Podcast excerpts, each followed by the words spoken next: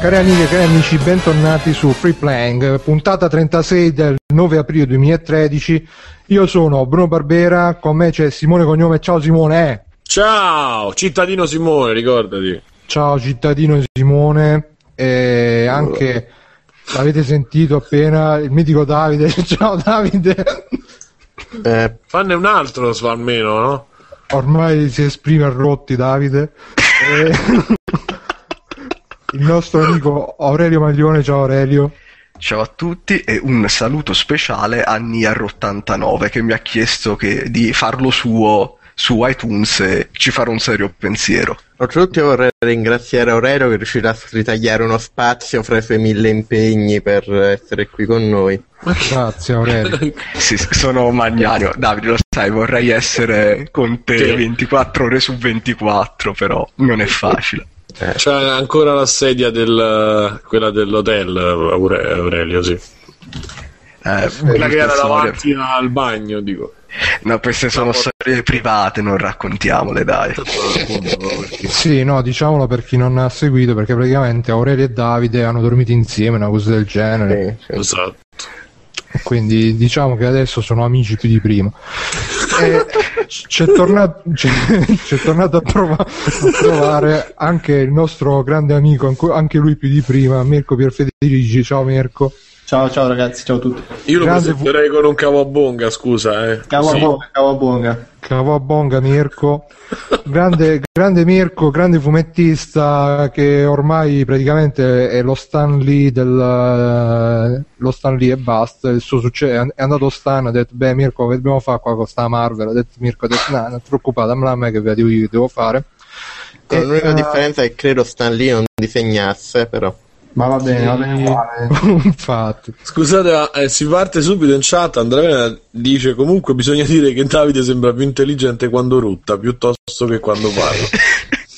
Si parte. Poi non posso leggere. Il punto è che lo sono, perché dovete tradurre, però dico robe intelligentissime nei rutti. Esatto, dovrebbe fare tipo l'esadecimale, dovremmo fare il traduttore rutti italiano rutti. Il rutto decimale dobbiamo fare.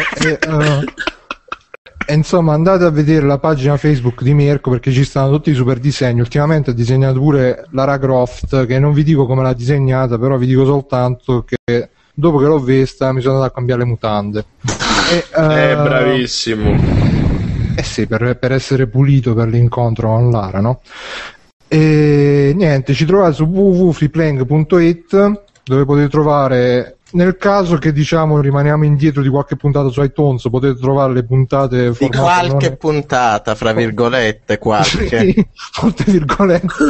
Fra un po' inizieremo a non mandarle più nemmeno live le puntate. Siamo noi. Siamo quattro che ci imitano. E potete trovare le puntate non editate lì sul sito e inoltre sempre là sul sito quello che vi va, fateci quello che vi va. Editatele voi e poi mandateci. E poi potete trovare anche Facebook, Google Plus, Twitter, iTunes. Andate su iTunes, mettete 5 stelle, fateci le belle recensioni che vi fanno tanto piacere. E quindi che dire, cari amici, ci è venuto a trovare logicamente Cim in chat. Cim con la C. Buonasera, infatti. Logicamente. Ciao Loggi. E ci dice che non vi permettete di offendere la mia sorellina, ma no. Assolutamente no. È carinissima. Infatti, le vogliamo tutti bene. No, io voglio bene.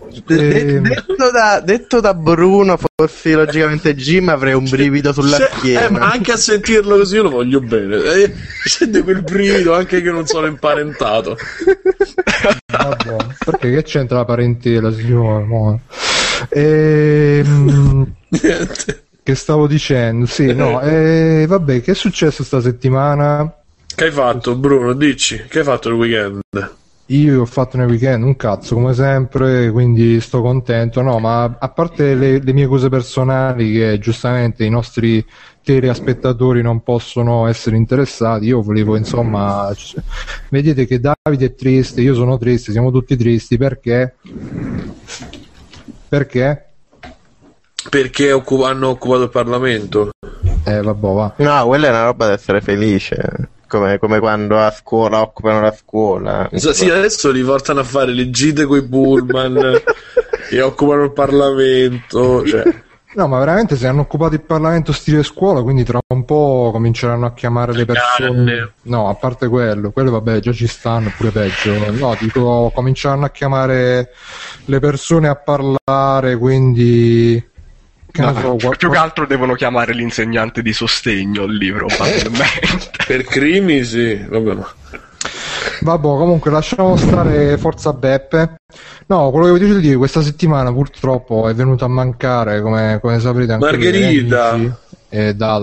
No, anche lei, poverina, ciao Touch. Che hai detto, Margherita Dalla? No, ho detto dai, poverina, okay. Pure lei, la Thatcher, sì, vabbè, poverina.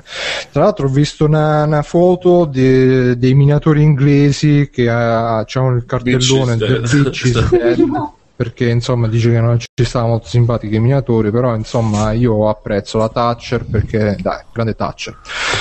No, comunque neanche questa settimana è venuta a mancare una software house che diciamo ha segnato le nostre vite, che comunque eravamo tutti grandemente attaccati a lei, purtroppo. Bruno soprattutto. Proprio si sente il rammarico. La bottiglia di spumante pronta proprio. No, sono stato dispiaciuto, ma poi tra l'altro lo dicevo prima che arrivaste tutti quanti, che stavo soltanto io a cantare la chat. Praticamente com'è andata la cosa? È andata che, se vi ricordate, qualche settimana fa Ron Gilbert ha lasciato Double Fine, ma perché aveva lasciato Double Fine? Perché era tornato in incognito da LucasArts per fare il ritorno di Monkey Island, solo che Walt Disney ha detto no, perché l'unico pirata deve essere Johnny Depp, e quindi ha detto Johnny Depp, scusa. E quindi Johnny Depp. E quindi ha detto Johnny Stecchino ha detto mo ti stutiamo tutto, ti chiudiamo tutta LucasArts. Mario Mero, la capa della Disney. Dopo il cornacchiato ha detto così Ron Timbari e insomma Ron Gilbert mo sta senza una software house, Walt Disney è contento, Johnny Depp è contento, i pirati dei Caraibi sono contenti, ma noi sappiamo che un giorno il grandissimo Guybrush E volevo anche dire che per l'occasione pensavamo di fare 5-6 puntate speciali di Free Playing. Facciamo un punto doc. 5-6 puntate di Free Playing che sono un let's play audio di Monkey Island. Questo ci sto io, Infatti, e guarda là, una scimmia a tre teste dietro di te. Che dopo queste battute che ci fanno correre proprio i brividi dietro. Davide ha tre teste dietro di te. Porco, buongiorno, sono porco. Così tutto. E insomma, proprio così parlo io con quella voce. Davide, io ancora sto aspettando, ancora non me l'hai fatto, eh? Cosa? Il tuo saluto speciale. Grande LucasArts. Beh, dopo, aspetta un secondo. Sì, deve essere spontaneo. Bravo. Deve calarsi nel personaggio, Davide. Nel personaggio di Babbre. Davide segue il metodo Stanislavski, professionista. No, comunque volevo dire, ci dispiace tanto, questa software house che era una ventina d'anni, non faceva più avventure grafiche, però insomma era una ventina d'anni che non faceva più qualcosa di decente, più che altro. Ma sai che dicono che gli ultimi giochi di Star Wars non erano male? Quali? I Battlefield per me erano, secondo me erano per Kinect. Anche. Ma cioè, raga, gli ultimi giochi di Star Wars erano Star Wars Kinect e Angry Birds Star Wars, per intenderci. Ma no, ma io credo che abbiano fatto anche dei Star Wars tipo God of War, tipo action, tra l'altro The Force Unleashed. The Force Unleashed non mi sembra sia di LucasArts, era di l'ha pubblicato Lucas. L'ha pubblicato, però era tipo Star Breeze, una roba del genere. Però i Battlefront erano LucasArts, a molti sono piaciuti, secondo me erano brutti proprio, era la brutta copia di Socom alla fine. Per la gioia di Bruno, in La Forza Unleashed potevi giocare con Guybrush Threepwood. Davvero? Lo devo subito recuperare. E soprattutto il Guybrush di Monkey Island 3, il tuo preferito. Esatto. Quello con il nasone di Pippo Franco, no? Perché... Esatto. Se senti bene, praticamente mi scappa la pipì. Certo. Sì. No, che volevo dire, attenzione che mi si stanno incastrando gli occhiali con le cuffie. Ma perché ci porti gli occhiali? Non lo sapevi, Simone? No! C'hai le foto tutto gaggio, hai lenti a contatto nelle foto. Ma che lenti a contatto? Non ci do un cazzo. Non si vede. Ah, no. Con la foto si vede che c'ho lo sguardo a destra. Quindi va a finire che assomigli a Ferruccio, tu. Senti qua, Simo, ma in quella foto si vede che c'ho lo sguardo a destra, ma io in realtà pensavo che a destra stava la macchina fotografica, quindi penso non l'avevo intuito. No, comunque tra l'altro hanno rilasciato anche il codice sorgente, mi pare, o di The Force Unleashed o di qualche altro The Force, quindi no, se siete... già di Outcast, credo. Ah, ecco, bravo, grande Mirko che è sempre preparato. Bravo. E che volevo dire? No, niente, quindi cari amici, preparatevi, prossima puntata di Free Playing, Maniac, monografia monologas, quindi faremo iniziamo proprio dalle origini quando Ron Gilbert andò a trovare Tim Schafer, si incontrarono a casa loro, dormirono insieme come Aurone e Davide. Esatto. Pensate amici, con la sedia fuori la porta, e quello fu il primo enigma che venne ispirato per le avventure Lucas, l'enigma della sedia fuori la porta. Quindi pensate che bello, che grandi amici, che bello, bellissimo. No, comunque ci corregge Andrea Vena che dice The Force Unleashed è stato sviluppato direttamente da LucasArts. Ah, ok. E niente. Non hai letto la prima parte, Bruno, forse per essere pacere. Sì, dai, lasciamo perdere. Che era la prima parte? Ditemelo così insulto. Ha detto la prima cazzata della serata, se la giudica. Fatti il podcast tuo se non ti vanno bene le cazzate, va bene? Vattene da qui, fatti il podcast tuo e poi vediamo quanto bello esce e quante poche cazzate spari, va bene? Dopo, attenzione amici, non suscitate la giusta ira di Davide sindaco subito di Torino. Infatti Davide, no, niente ragazzi, io farei una bella commemorazione, inizio io. Qual è la prima avventura della LucasArts che hai giocato? Zak McKracken aveva il cugino della scimmia a tre teste, c'era lo scoiattolo a due teste. È vero questa cosa, non me la sto inventando. No, è vero, lo so. E poi che più? Si potevano controllare tanti personaggi, c'erano le maschere di Grucio Marx, gli alieni che ti... Tanto bello, ci ho giocato tipo 2 minuti con la soluzione, non sono riuscito ad andare avanti nonostante la soluzione. Altra grande chicca, vi ricorderete cari amici che nella traduzione italiana c'era il pezzo di pane hard rock, che era una traduzione sbagliata per dire il pezzo di pane duro come una pietra. Quindi pensate è vera sta cosa, sono tutte cose vere. Sfido Andrea a smentirmi. Niente, Simone, qual è stata la tua prima avventura Lucas? Perché l'hai giocata? Come la vuoi ricordare? E quale avventura Lucas ti piacerebbe rigiocare adesso? Top. Allora, la prima che ho giocato è stata Monkey Island 2 con mio cugino, sempre il cugino, esatto, quello che sta un colpo segreto che si trova dopo 3 giorni muori.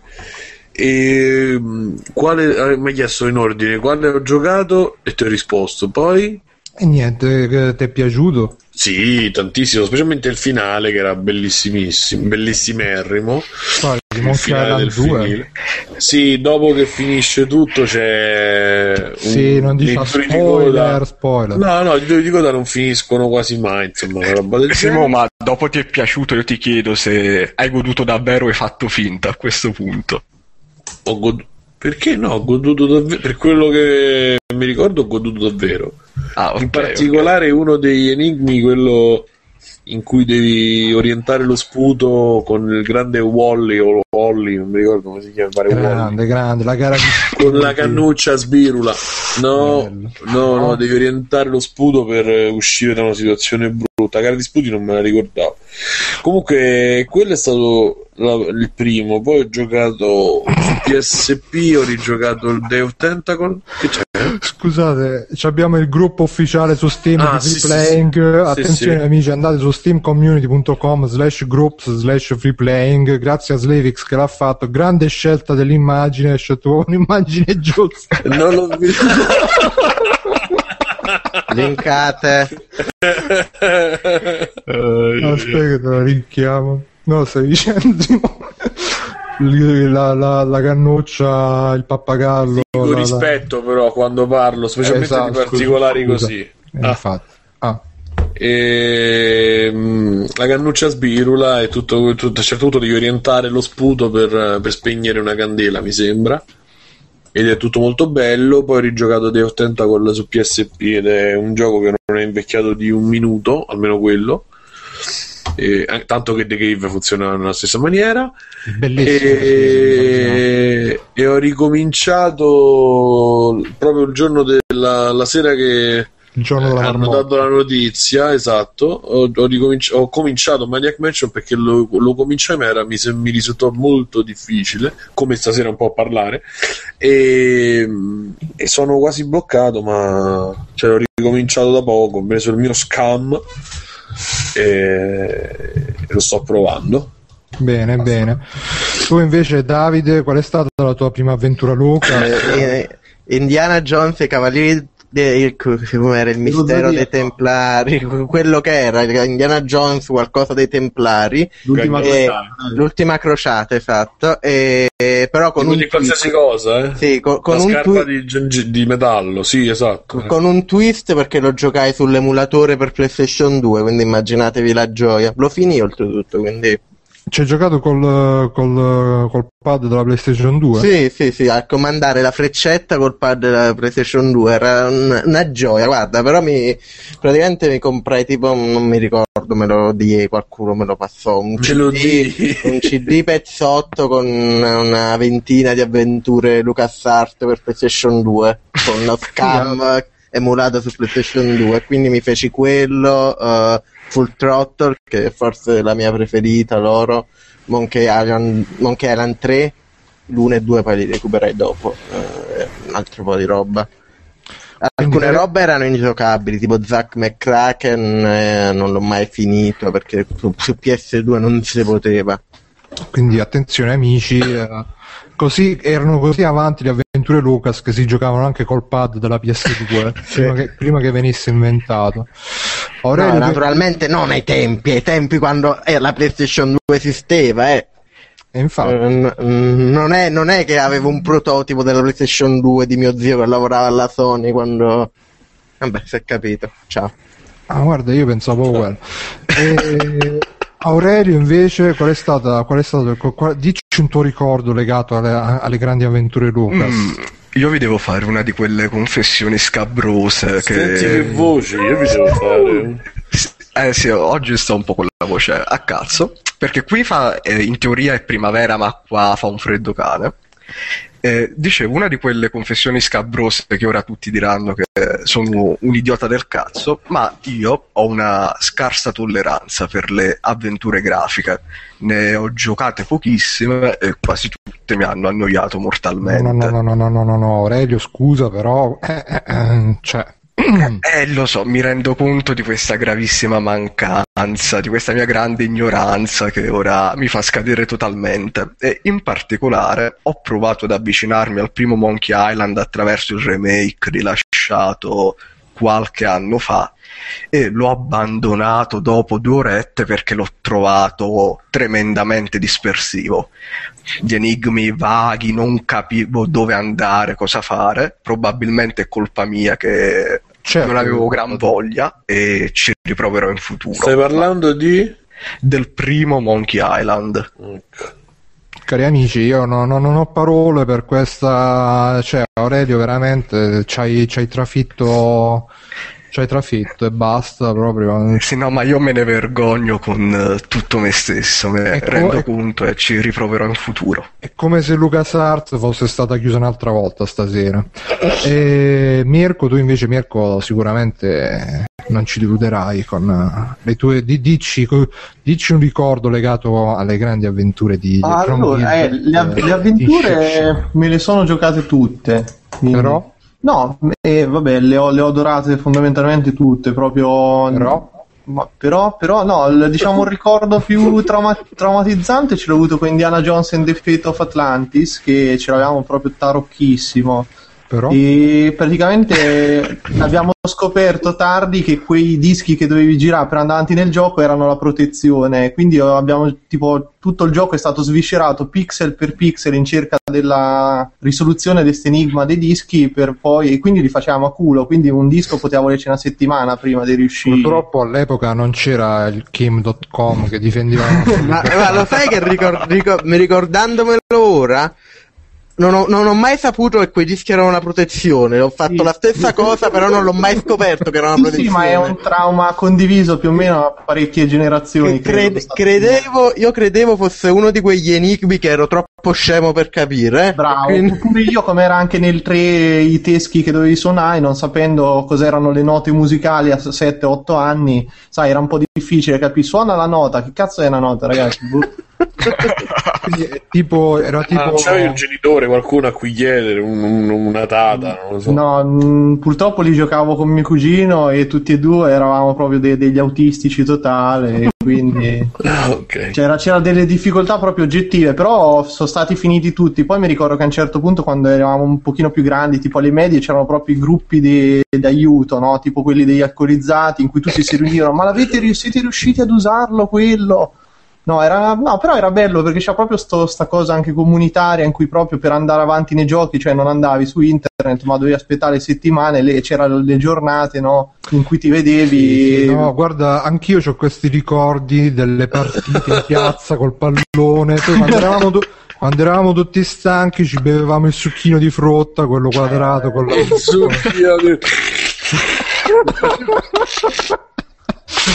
e mentre che ci bevevamo il succhino di frutta diciamo ma tu l'hai fatto l'enigma delle 3 conchigliette? Già me lo immagino, però mi immagino già l'immagine Bruno con il braccio dietro che si tiene il fianco e col pallone un piede giù e l'altro col pallone che fa avanti e indietro, non so se avete presente, no? Ma tipo la banda degli intoccabili, come era? Che voi ci avete rotto, a chi sbagliava? Ci avete rotto, non ne possiamo più. Posso continuare?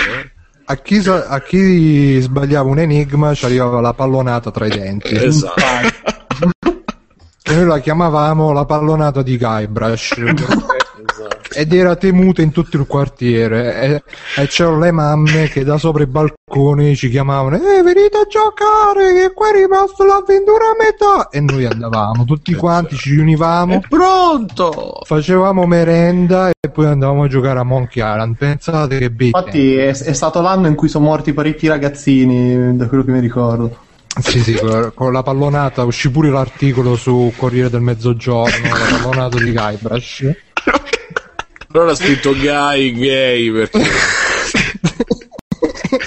stiamo esagerando dire. Ci fu anche il parere del parroco, disse no questi ragazzi adesso devono smetterla con queste avventure del diavolo. Però noi diciamo che il grande Guybrush ci ha dato tanti bei ricordi, tante belle avventure, quindi ciao Guybrush, ciao Zak, ciao Indy. E ciao a tutti quanti, insomma, siamo stati bene con voi. E ciao anche LucasArts, che anche se ormai non c'entrai più un cazzo con tutte ste cose, però ci ha fatto... Bruno direbbe ciao ciao, però lascia pulito quando vai via. Più o meno, dai. Esatto. No, che poi tra l'altro vi voglio dire questo aneddoto, che su Indie Vault ogni giorno ci postiamo 100 miliardi di robe.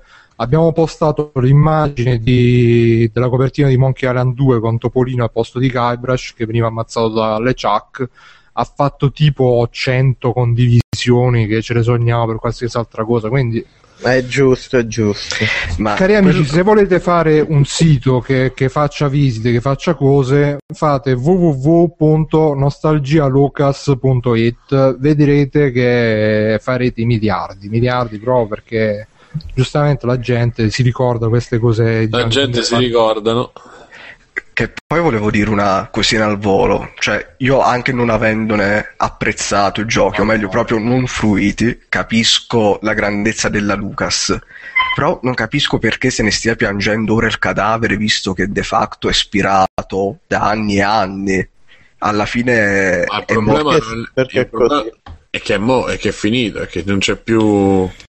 Ma sì, ma diciamo che come l'Italia, che ormai stiamo in fallimento, però quando finalmente arriverà qualcuno che dirà guardate l'Italia è in fallimento, diremo ah mannaggia siamo falliti ormai definitivamente, anche se ormai siamo con le pezze al culo ormai da qualche annetto, insomma. Tra l'altro mi è venuto pure in mente adesso, così, che in realtà di tutto sto argomento c'aveva scritto una lettera all'Itrex House che dovevamo leggere, però a sto punto... la leggiamo, che dici Simo? No, dai, la leggo.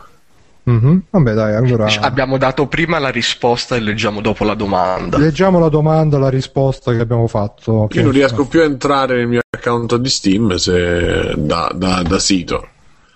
Sì, ma forse ti devono mandare l'email di conferma, perché Steam... ma anche mi sono iscritto adesso, scusa. No, ogni volta che usi un nuovo computer, oppure quando Steam decide che è così, perché ogni tanto impazzisce e decide che è così, ti mandano un'email di conferma con un codice. Mi potete invitare al gruppo, così io entro dal cliente e non devo fare questo sbattimento? Beh, mo ti invito io, tu intanto recuperare. Allora, ma sta sull'email che mi hai girato tu prima? Sì, l'ho girato a tutti quanti. Firi. Allora, con i potenti mezzi di Free Playing. Ecco, ciao LucasArts insegna agli angeli a inserire nei loro giochi scimmie a tre teste. A parte le cazzate, non so se vogliate o meno parlare della chiusura di LucasArts da parte di Disney nella prossima puntata, però in giro ho letto e sentito di gente, non è che sono io strano, c'è scritto di gente che si dispera e si è incazzata. Guarda com'è puntiglioso. No, è che già sto leggendo male. E si è incazzata tantissimo con la compagnia del nostro vecchio amico massone Walt, che dopo aver voluto rilanciare la saga cinematografica di Star Wars addirittura ci fa una virgola ogni tanto, però addirittura ci fa un altro affronto clamoroso, e ora ci chiude la nostra LucasArts. Vorrei sentire quello che ne pensate voi al riguardo, ma secondo me sinceramente la LucasArts che amava tanto Bruno erano anni che non esistevano più. A parte che proprio fisicamente non credo ci sarà più nessuno che ci lavorava 30 anni ci sarà più nessuno che ci lavorava 30 anni fa, penso non sono gli stessi. Negli ultimi 10, volendo forse anche di più anni, faccio veramente fatica a trovare un loro gioco veramente bello o perlomeno decente. Ok, ho tralasciato la parte economica, le vendite, bla bla bla bla, ma non avevo voglia di dilungarmi visto che sono già abbastanza lungo e chi vuole capire capisca. Dispiacerà a qualcuno che non vedrà più quel marchio su zozzerie in giro, però forse un po' cinicamente, ecco, mi dispiace per quelli che hanno perso il lavoro, quello sì, però capita. Mi pare un'operazione ineccepibile da parte di Disney, non li rimpiangerò. Ma alla fine è vero, perché dopo quelle avventure famose c'era altro, Simo? Era una pausa. No, è vero, stavo sottolineando il tuo è vero. A parte le avventure che li hanno resi famosi, e li hanno resi pure coi soldi, qua. Appena è finita quell'era là, tutti quelli che hanno lavorato a quelle avventure, pure quello che puliva i pavimenti, cioè, hanno avuto tanti soldi che da Lucas se ne sono andati subito. Tipo Tim Schafer si è fatto Double Fine, non so chi sia, ma credo sia qualcuno venendo sempre da quel mondo là, che poi ha fatto Telltales, eccetera eccetera, non c'era più nessuno di quel team là. Anch'io non capisco sinceramente sta nostalgia forzata quasi, perché era LucasArts, in realtà non era LucasArts, era della gente col nome LucasArts, era della gente che non c'entrava niente, che si chiamava LucasArts perché si è trovata lì dopo che tutti quelli che erano LucasArts se ne sono andati. Ma sì, diciamo che per fare una roba meglio Walt Disney avrebbe potuto, appunto, come ci indicavano le nostre fonti, dare il marchio a Ron Gilbert e a Tim Schafer e dirgli: guardate ragazzi, noi non ce ne facciamo più niente. Però purtroppo vabbè, Disney è una compagnia che non è che ti dà un marchio a gratis. No, ma sai Bruno, più che altro è che è una proprietà intellettuale su cui loro un domani possono sempre tornare a lucrare, comunque, piuttosto che è difficile che la danno in giro così. Ma però a parte quello sì, ok, intendevo la licenza, Simone. Sì, io li devo per altre cose. Ah, ok, pensavo darla in giro. No, comunque, tra l'altro, Monkey Island, per esempio, è uscito il remake fatto da Telltale, non mi sbaglio. Sì, non è un remake. Sì, esatto. Ma cui, infatti credo che sia più facile che possano dare comunque le licenze in giro a chi vogliono loro, piuttosto che ridarle ai creatori. Oramai però Telltale, dopo che ha fatto il botto con The Walking Dead, non ne vuole sapere più niente. Già ha chiuso King's Quest, che ha detto che non lo fa più. Ah, non lo fa più? No, perché non vuole fare robe non vuole più fare robe su commissione, da quello che ho capito. Ci dice PCUPO: no, se scompare Star Wars non potrò giocare con gli Jedi in Kingdom Hearts.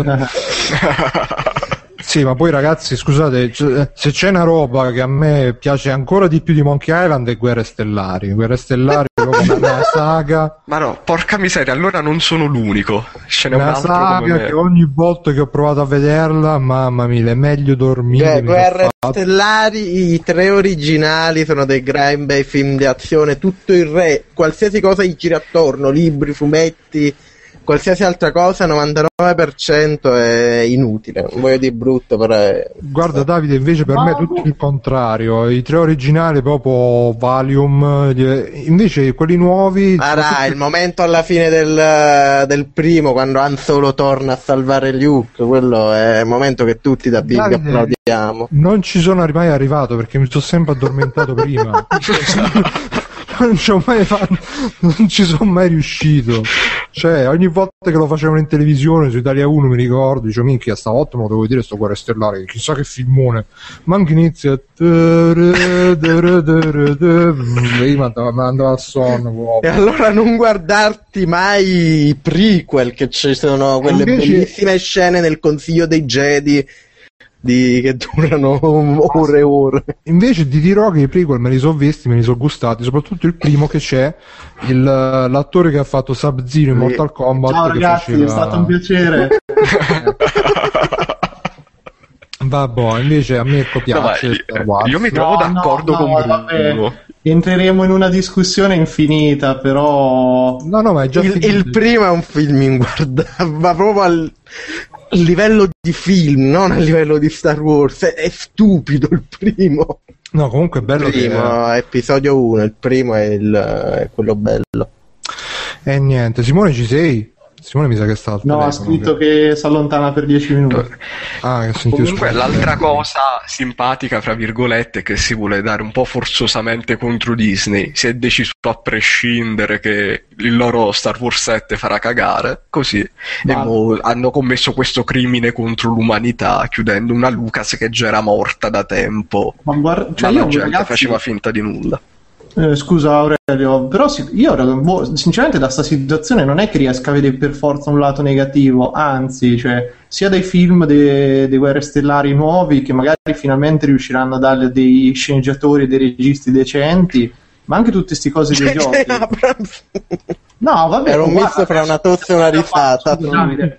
Però l'ultimo J.J. Abrams su Star Trek non era male, quindi appunto, che Star Trek l'ultimo è un film di Star Wars, infatti, a me lo fa così, mi va bene, sono contento. Penso se fa invece uno Star Wars tipo Star Trek. Magari esce giù dentro al Millennium Falcon e gli danno le spinte a Ciubecca dentro.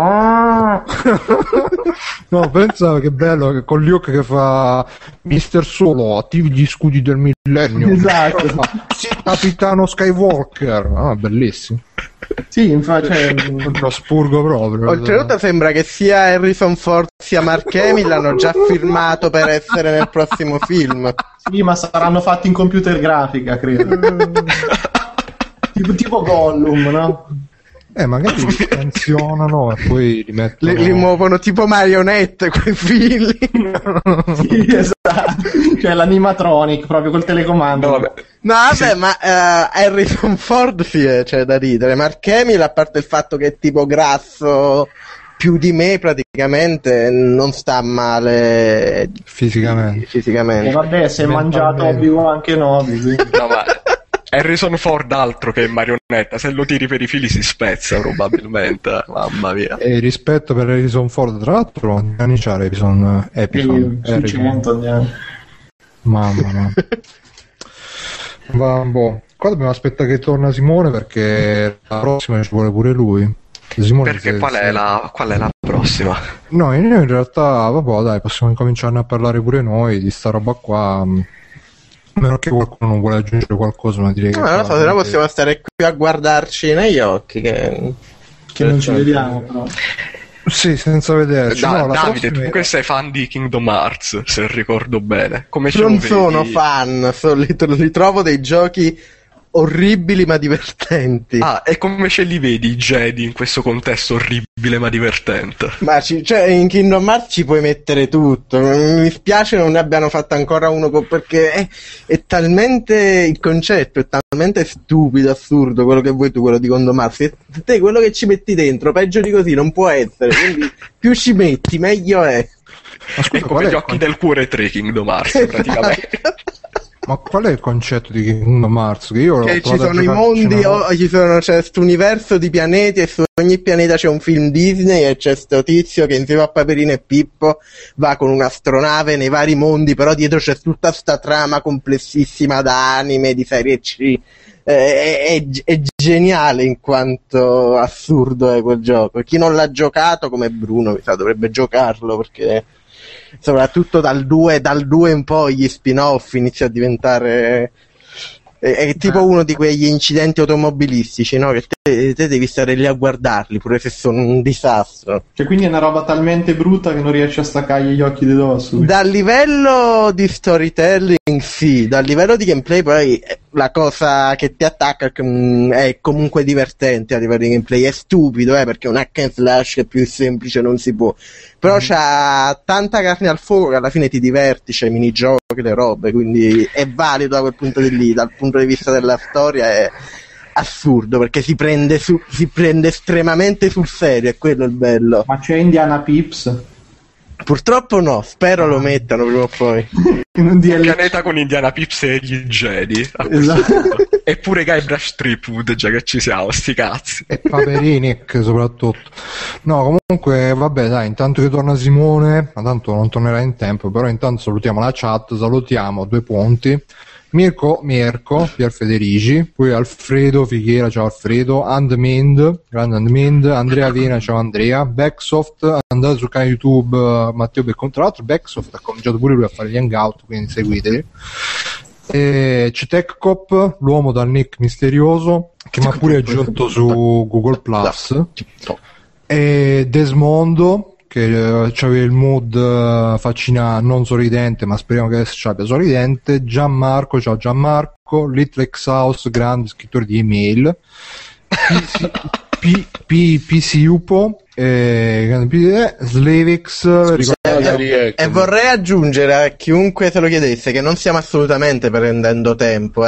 No. E intanto è tornato Simone, finiamo di salutare la chat. Subrev, ciao Subrev. Che è successo? Beautiful Max. No, stavo salutando la chat. Beautiful Max. Ok. e Devin che entra e esce, speriamo che entri. Ma è Ken Devin? Ken Levine, detto no, anche. Devin è Vincenzo no, mi sbaglio, sì, sempre De Lucia, è uno sviluppatore che sta su IndieWatch. No, è che Levine è quello di BioShock, quindi era carina questa Kenny cosa. Comunque, Levine, visto che stiamo parlando di intanto bentornato Simone. Grazie. Ben, tutto a posto? Sì, diciamo che era il mio agente per le mie seratissime, capisci? Cioè, guarda che, qua c'è Scrilli, se vuoi venire pure tu. No, io vado su una da sola a merdaccio. Esatto. No, volevo dire una cosa. Più o meno, Bruno. Vedi che io... Chi è che ha nominato Tron Legacy? Perché state nominando Tron Legacy? Legacy? Faranno come Tron Legacy. No, comunque volevo dire aprire una breve parentesi a proposito di BioShock. Io mi sono rotti i coglioni con sto cazzo di BioShock che tutti dicono "Oh, BioShock c'aveva la super trama". Ma che trama c'era BioShock? Oh, Fabione ha parlato malissimo su TGS di Infinite. No, finalmente ha aperto gli occhi e concorda con me, porca la... No, ma io non dico Infinite, che ancora lo devo giocare. Io dico il primo, BioShock. Cioè, che cazzo è? No, ma la trama in sé, come dico sempre, funzionava. Il problema è che era totalmente incoerente col gameplay. Cioè, avevi la trama più pretenziosa del mondo, il gameplay era la roba più ignorante del mondo. Era proprio un problema tonale alla base, che è cattivo storytelling, cattivo ludonarrazione. Vabbè, non capisce un cazzo nessuno e ci capisci solo tu. Vabbè. Pure Fabio. Vabbè. E comunque, buongiorno, sono Fabio. Vorrei dire che sono tanto contento che BioShock Infinite adesso sta deludendo tutti, perché tutti quanti dicono che bello. No, in realtà io sto vedendo che a parte veramente un paio di robe sta prendendo voti della Madonna. Sì, sta prendendo un lavoro bello, c'è la città, si spara. Questa è la reazione del pubblico. Sì, però sta prendendo votoni, però c'è sempre quel però, ma forse però, quindi sono contento perché dai. Ma avevano un po' rotto pure Ken Levine ha rotto il cazzo, diciamolo apertamente, cioè questo è uno, Ken Levine, che voleva fare teatro, si è messo a fare videogiochi e come al solito questi sono i risultati, che fanno prima la trama e poi il gioco, e poi il gioco non viene perché c'è troppa trama. Comunque, niente, io passerei al prossimo argomento. Che ne dici, Simone? Che ne dico? Yeah! Ma perché il prossimo argomento era la mia riflessione, per quello state prendendo un tempo? No, ma a parte quello. No, chi se ne frega di quello? Esatto. Quella la teniamo in caldo per l'ottima. No, volevo prima parlare 2 secondi del PR di Microsoft, che a proposito del... Quel simpaticone. Praticamente è uscita la notizia, saprete che la nuova Xbox sarà sempre online, e c'è stato sto PR di Microsoft, Adam Hort, che su Twitter ha detto ma chi se ne frega, ma tanto se c'è l'elettricità, se ne va l'elettricità io non uso la lavatrice, se non c'è segnale io non uso il telefono, e allora se non c'è internet non userete l'Xbox. E la gente gli ha detto ma guarda che c'è gente che comunque vive in zone che non sono coperte da internet, ma le cose non t'hanno insegnato niente, per esempio Diablo 3, SimCity. Lui ha detto che cazzo mi devono insegnare, dice ma se tu... Uno gli ha detto addirittura c'è una scimmia a 3 teste dietro di te, gli hanno detto anche, e lui ha detto ma no, non ci credo. Mi ha detto perché mai dovrei vivere in questi posti di merda, più o meno traduzione letterale. Esatto, uno gli ha detto per la serie che cazzo me ne frega a me, io c'ho il diesel. Esatto. Se vedi bene c'è un tweet che ho scritto: ho conosciuto nella discoteca e gliel'ho buttato, scritto chiaramente. No, di preciso uno gli ha detto prova a vivere in Janesville, Wisconsin, o a Blacksburg, Viagra, non so che cos'è, sarà Viagra, uno stato degli Stati Uniti. Io ho detto perché mai dovrei via degli Stati Uniti. Via. Detto, perché mai dovrei vivere in un posto del genere? Do you eat shit? E poi ha detto, e poi gli ha postato l'immagine di Obama che dice deal with it, cioè fatela in mano, perché insomma noi viviamo a San Francisco e tu vivi in posti di merda. Ma solo io c'ho l'impressione che tutto questo sia un publicity stunt, magari, che poi culmina con il licenziamento di sto tizio e l'Xbox. Ah, in realtà è pure offline. Ma guarda... ti dici che è un suicidio? Un suicidio? Perché è pensiero stupido fare una roba del genere. È un pensiero stupido avere un tizio così che va, il PR, che va a insultare gli utenti. Cioè, o sono impazziti o è un publicity stunt. Sono due le cose. O è un stunt pubblicitario. Ah. Parliamo in italiano, che Free Playing è italiano. No, quello che volevo dire è che potrebbe anche darsi che in realtà sono impazziti, perché l'altro giorno ho letto un post di, come si chiama lui, Quok, su Google Plus, quello è il creatore di Triple Town, che ha lavorato per 2 anni in Microsoft, e da come l'ha descritta lui è una roba tipo folletto, con la gente che sta là tutta presa, ah sì, la Microsoft, grande Microsoft, siamo i migliori, siamo i sub. Dice che là praticamente gli uomini sono hardcore, le donne sono doppiamente hardcore. Sicuri che non stava al Cupertino? No, ma infatti no, dice che proprio là c'hanno la mentalità super corporation all'interno della società, c'hanno sta mentalità super, noi siamo i meglio, così colà. Quindi da una corporazione del genere io non mi stupirei neanche se ne uscisse da un personaggio. Se permetti, quest'articolo di Tim Cook che sta facendo tanto scalpore, tutta di rassi, no, quante ragione Microsoft. Aspetta, è Daniel Cook, no Tim. Daniel Cook, sì, era Cook, sì, da un'altra parte. Non è vero, Daniel, ovvio. Vabbè, sempre di cazzi si parla, con Zak McKracken. Davide l'ha detta giusta. In ogni caso, a me sembra solo una rosicata per il fatto che non gli lasciavano sviluppare giochi stile Nintendo. Sostanzialmente il problema è quello, se vai a leggere fra le righe. Sì, probabilmente c'è anche un bel po' di rosicata in quella roba lì, però secondo me ha anche inquadrato cioè ci ha anche fatto dare uno sguardo abbastanza interessante dietro le quinte di Microsoft, che uno magari da fuori lo può immaginare, però se te lo conferma anche uno che c'è stato dentro, che là stanno tutti un po' invasati, proprio corporelli. Sì, però c'è una differenza tra essere invasati e insultare il proprio pubblico. È una differenza piccola. Il pubblico è quello che gli dovrebbe comprare la console. Nel momento in cui tu lo vai a insultare, o per l'appunto c'è un motivo, c'è un piano dietro questo, oppure si stanno suicidando. Perché... No, onestamente Microsoft sta abbastanza che non si capisce che cazzo vuole fare, perché dopo che è uscita la presentazione di PlayStation 4, Microsoft doveva, secondo me, non dico presentare subito Durango, però almeno... Si sta confondendo, sta schivando, si sta muovendo, sta facendo la tecnica del maestro ubriaco.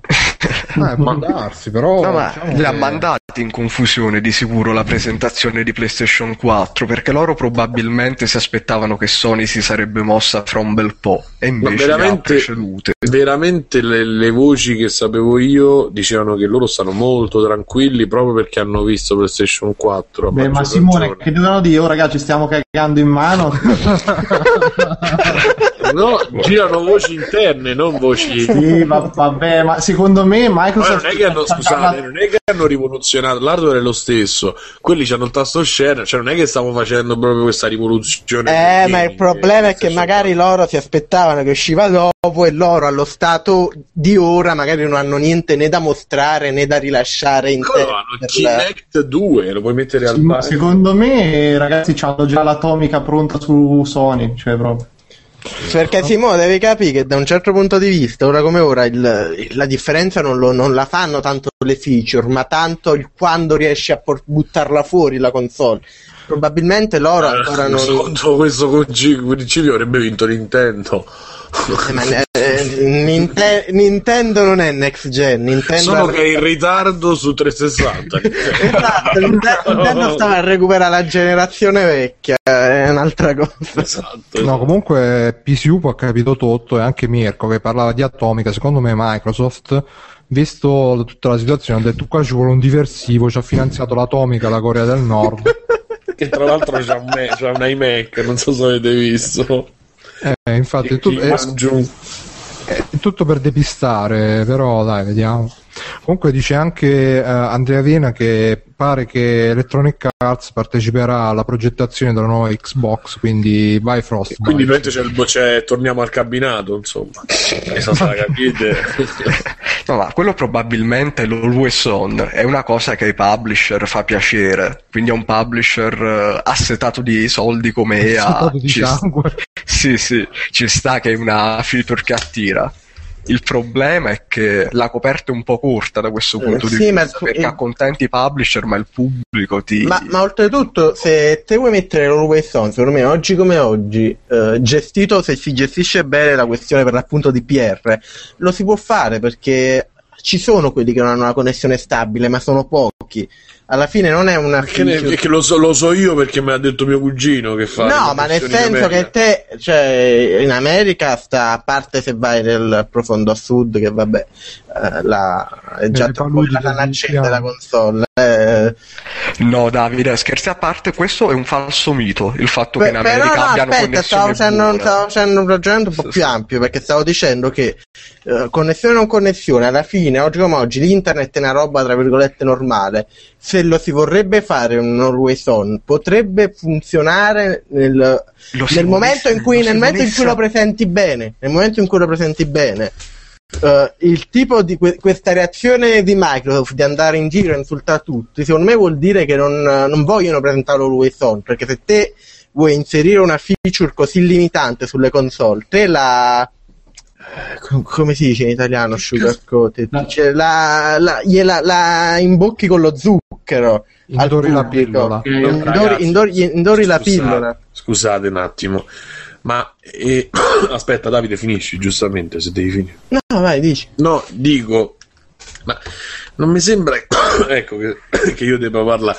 Dico, non mi sembra questa rivoluzione del mondo, cioè se ti compri un telefonino, un iPad o qualsiasi device Android oggi lo tieni connesso, se stai dentro casa lo tieni attaccato al wifi, se compri Always On consideri attaccato alla linea, insomma. In effetti è vero. Vedete se Microsoft ha confermato, smentito o detto qualcosa, o se questo PR che è impazzito da solo. È stato smentito, hanno detto che non hanno condiviso il fatto che abbia offeso la gente. Loro non hanno ancora smentito il fatto che sia Always On. Esatto, diciamo, quindi, la smentita vera e propria non c'è stata. Però appunto, quindi siamo ancora nel terreno dei forse, dei ma perché non si sa, non lo so. Quindi questo già è indicativo. E poi c'è anche, appunto, come si dice sempre, come dico sempre io, il famoso mercato, nel senso ci sarà il paesino dove non c'è la connessione, ci sarà il paesino dove la connessione è molto lenta, ci sarà, però non mi sembra questa rivoluzione, cioè non è una rivoluzione, ma è una cosa in cui i videogiocatori, proprio come un gruppo, non credo che qualche videogiocatore sia mai stato contento di che bello, sempre online. Davide, ma l'unico che cosa, i videogiocatori, lo so. L'unico che in realtà io da un certo punto di vista gli do ragione, perché Steam a conti fatti è una console sempre online e non vedo nessuno lamentarsi di Steam. Il problema vero è che una roba del genere, sapendo comunque l'astio del mondo dei videogiochi in toto verso questa politica, non l'avrebbero mai affrontata in questo modo, se davvero la volessero integrare. Sì, ok, ma anche oggi, no? Ad oggi, se tu tieni un Xbox o una 360 o una PS3 sconnesse, tu ti prendi dei giochi che neanche funzionano. No, ma io sono d'accordo con te, però per dire la differenza, ci sono delle istanze, tipo nel mio college ho una sola presa Ethernet, la PlayStation 3 non la connetto quasi mai perché ho connesso il computer, però sì, però io di solito il computer preferisco tenerlo sempre connesso, perché arrivano le mail e cose, quindi... fai uno switch, compri lo switch o un router... Non si può mettere, perché sennò ti chiudono la linea in questa università di merda, se vedono che c'è due dispositivi attaccati... Vabbè, se stai Auschwitz, che cazzo... No, comunque ti dicevo, in linea teorica, io sono d'accordo con te, è molto meno limitante di quanto lo vuole far sembrare la gente. Quello che dico io è che secondo me comunque non lo faranno, secondo me stanno... sia tastando il terreno, sia pigliando un po' per culo, sia creando un po' di pubblicità, creando un po' di buzz.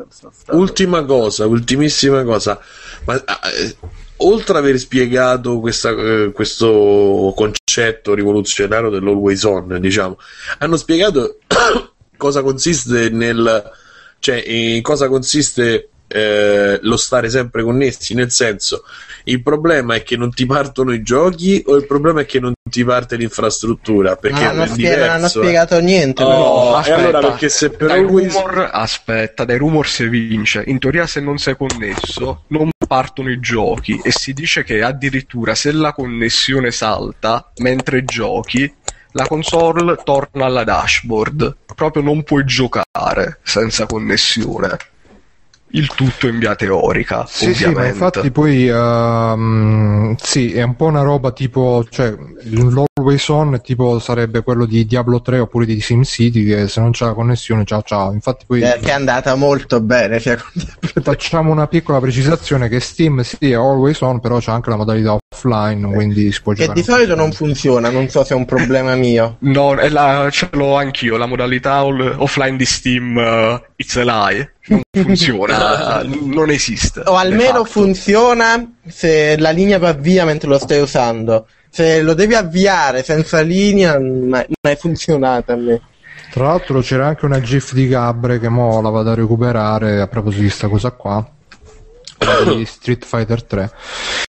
E niente, no, io non so, avete ancora qualcosa da aggiungere? Sennò posso dire io due cosine velocissime. Allora, ci tenevo solo a chiarire che quello delle connessioni megagalattiche in America è un falso mito, perché là in realtà in America c'è un monopolio per quanto riguarda la gestione delle linee telefoniche. C'è una troica, diciamo. Esatto, una troica degli stati del nord, è il caso di dirlo. E a conti fatti funzionano malissimo. La situazione non è affatto più felice rispetto a quella italiana. Comunque, io sono d'accordo con Davide, perché l'always on, de facto, me lo facciamo da anni. Io quando ho traslocato sono stato senza internet 3 settimane e il computer non lo accendevo mai, perché al giorno d'oggi, parliamoci chiaro, un computer senza internet non ha senso di esistere. Tutto ormai lo facciamo via browser e simili. Di conseguenza tutto sta a come sapranno pubblicizzare questa mossa, e se ci riusciranno bene sarà una grande cosa, anche perché i publisher di sicuro, per esempio come stanno facendo ora, li supporteranno. È questo il problema, che al momento le strategie comunicative di Microsoft sono pessime. Sì, però non so, secondo me, come dicevo io, secondo me non lo vogliono fare. Perché se nel momento in cui fai una strategia, questo non è. Sì, aspetta, l'hai già detto. Fammi fare un esempio del discorso che stavo dicendo, il fatto che stanno proprio andando alla cazzo. Cioè, si è scatenata la classica shitstorm per il fatto che sembra che la prossima Xbox avrà Kinect incluso obbligatorio.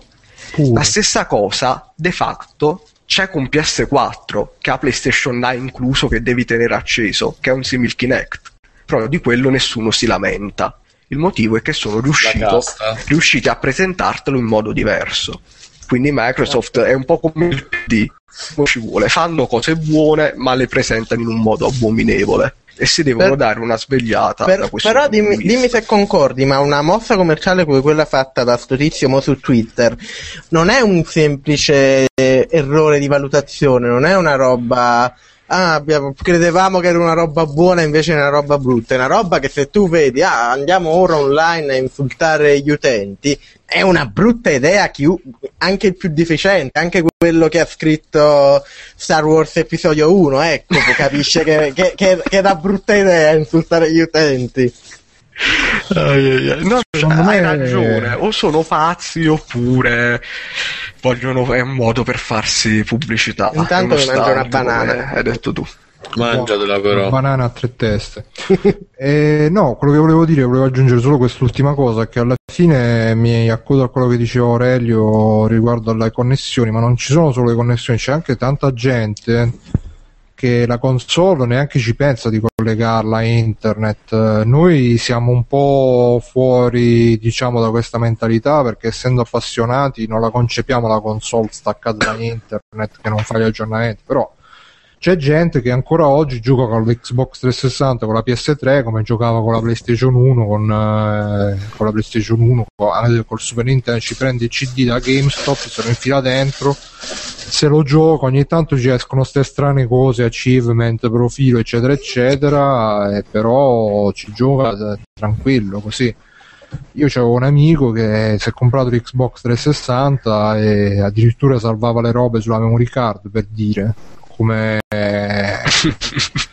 non alla fine noi ragioniamo perché siamo super appassionati, però la massa non so quanto ancora sia al corrente del fatto che la puoi attaccare a internet, la console. Ma io la maggior parte della gente che conosco, anche non appassionati, ce l'hanno attaccata a internet, magari non lo usano, però ci guardano anche anche solo per il fatto che, per dire, PS3 c'è il wifi integrato. Oramai non è più nemmeno tanto un fatto di collegare il cavo, è proprio un fatto di te c'è una connessione internet, c'è il wifi, sai che c'è il wifi, lo metti proprio per abitudine. Pure la PS3 online, perché chi usa il computer ce l'ha sempre online, c'è poco da dire, pure il più deficiente c'ha il computer online, perché per quello lo usa. Nel frattempo Notizia Flash ci segnalano che domani sera alle 21 IGN pubblicherà un'anteprima del gameplay di Dark Souls 2, quindi cari amici hardcore, voi che siete hardcore, una notizia tra l'altro di multiplayer.it, c'è un multiplayer IGN in the world, credo di sì. Ma poi pensate che imbroglio, poi IGN Italia segnalerà la stessa cosa e dirà fonte multiplayer.it.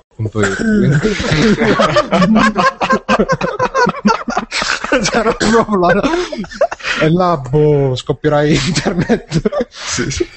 E quindi cari amici hardcore che avete finito Dark Souls, che avete finito Demon Souls, adesso c'è pure, sembra che a sto capitolo inseriranno addirittura i checkpoint, un'innovazione nel videogioco. Sono casual ormai, sono casualizzati. No, e allora non lo compriamo perché è troppo casual. Sì, non va bene. Si è codizzato. Io ai miei tempi io mi finivo Final Fantasy 7 senza memory card, con un gettone.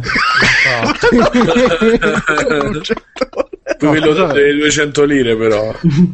No, scusate, Mirko, tu che sei esperto di pubbliche relazioni, come la consideri sta storia? Ma a me mi sembra una gran cazzata, cioè nel senso che è proprio una sclerata. Sei punk inside, Mirko Pierfederici. Ma sì, no, Mirko, vabbè, punk Federici. Sono d'accordissimo con Davide, cioè una mossa così, cioè almeno Patcher usa quando spara le sue, esatto, riesce a essere comunque almeno corretto e non insulta nessuno. Però sta mossa del genere, non riesco veramente a capire cosa dovrebbe portare. Poi discorso di per sé di una console sempre online, va valutato, non lo so. Io ho l'impressione che sia molto meno in realtà la percentuale di persone che ce l'ha, ragazzi, collegata rispetto a quella che non ce l'ha. Però ragazzi, se fosse uno pagato da Sony, tipo che subito dopo che ha scritto questo tweet si sono incontrati in un parcheggio al buio con quelli di Sony, si sono scambiati la valigetta coivata. E quello gli ha fatto il sorriso, fa tutto a posto, tranquillo. Io ho appena scoperto che c'è un sito che si chiama Siamo la Gente, il blog della gente che protesta, ma è vero, è serissimo. Perché no? Su Facebook pure siamo seri, scusa, sei tu che le prendi a scherzo. Hai ragione. Bambuno, dai, passiamo alla riflessione di Simone.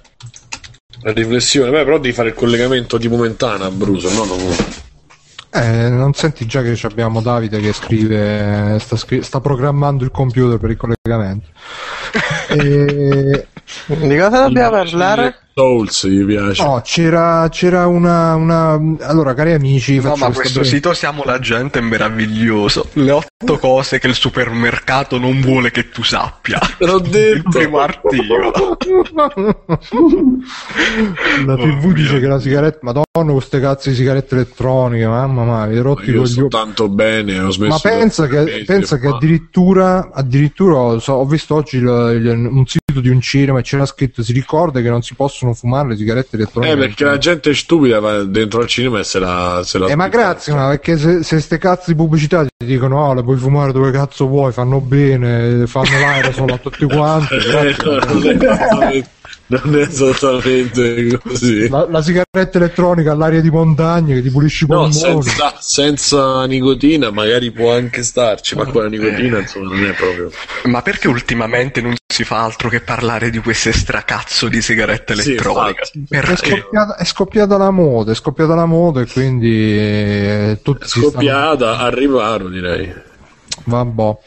Niente, cari amici, dovete sapere che Simone un giorno di qualche giorno fa, insomma, ci ha avuto questa riflessione, questo pensiero poetico, e una bella riflessione si era scritta nel nostro file, nella nostra scaletta elettronica c'è scritto riflessioni di Simone, e insomma è molto interessante, secondo me ne andremo a parlare adesso. Prego Simone, dici questo tuo pensiero. Allora, la leggo.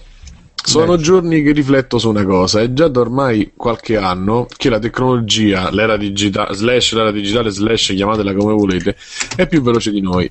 Le informazioni sono tante e con l'era dell'internet è possibile farsi un'idea o studiare più o meno approfonditamente un argomento, un tema o semplicemente le varie notizie che si alternano una dopo l'altra in tutti i campi che possiamo immaginare.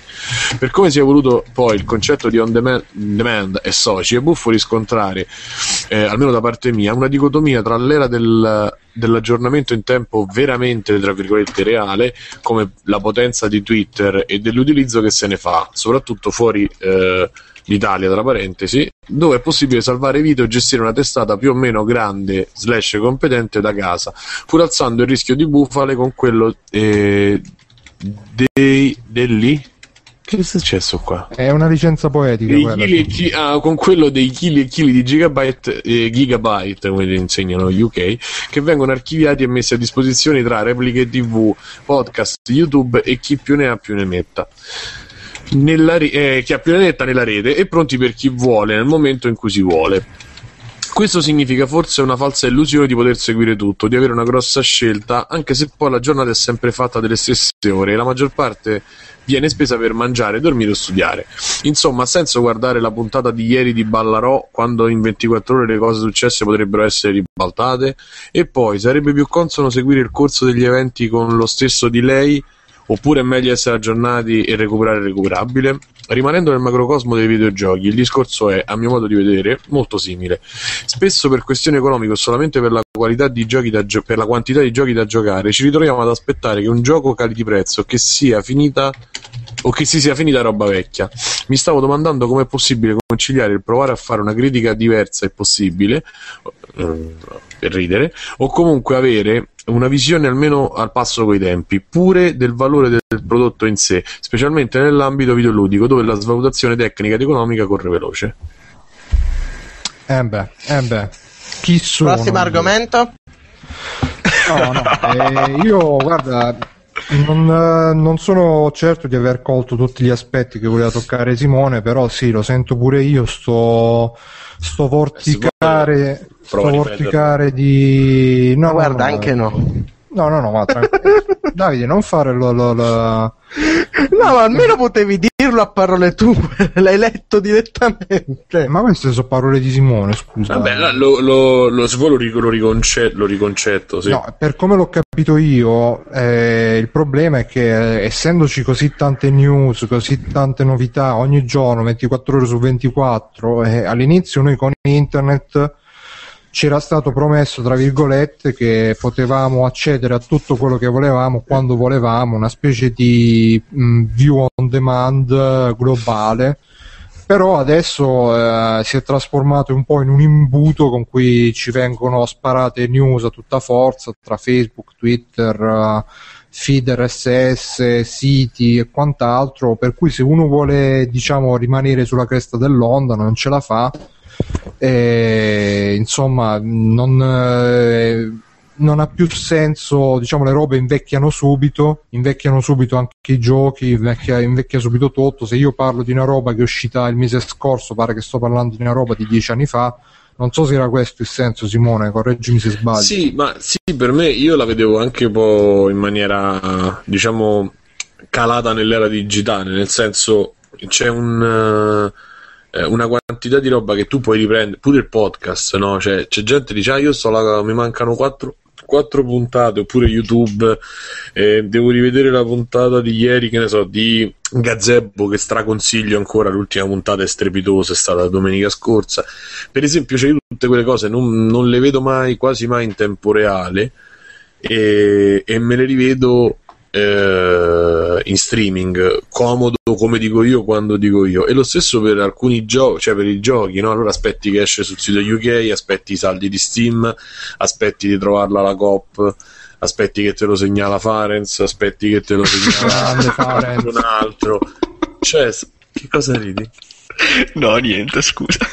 Nell'ultimo blog ci consiglia Ma lo sa che io sono una persona stupida, che gli basta sentire certe parole per ridere senza motivo. E blog è la parola. Ma esatto, guarda, Farenz è i video di Farenz sono talmente divertenti che basta dirne il nome per far ridere. Ah, ok. Ma devi essere in ufficio, quindi Aurelio sei in ufficio. Sì, sì, certo. Per chiudere il cerchio. Vabbè, comunque il concetto è, se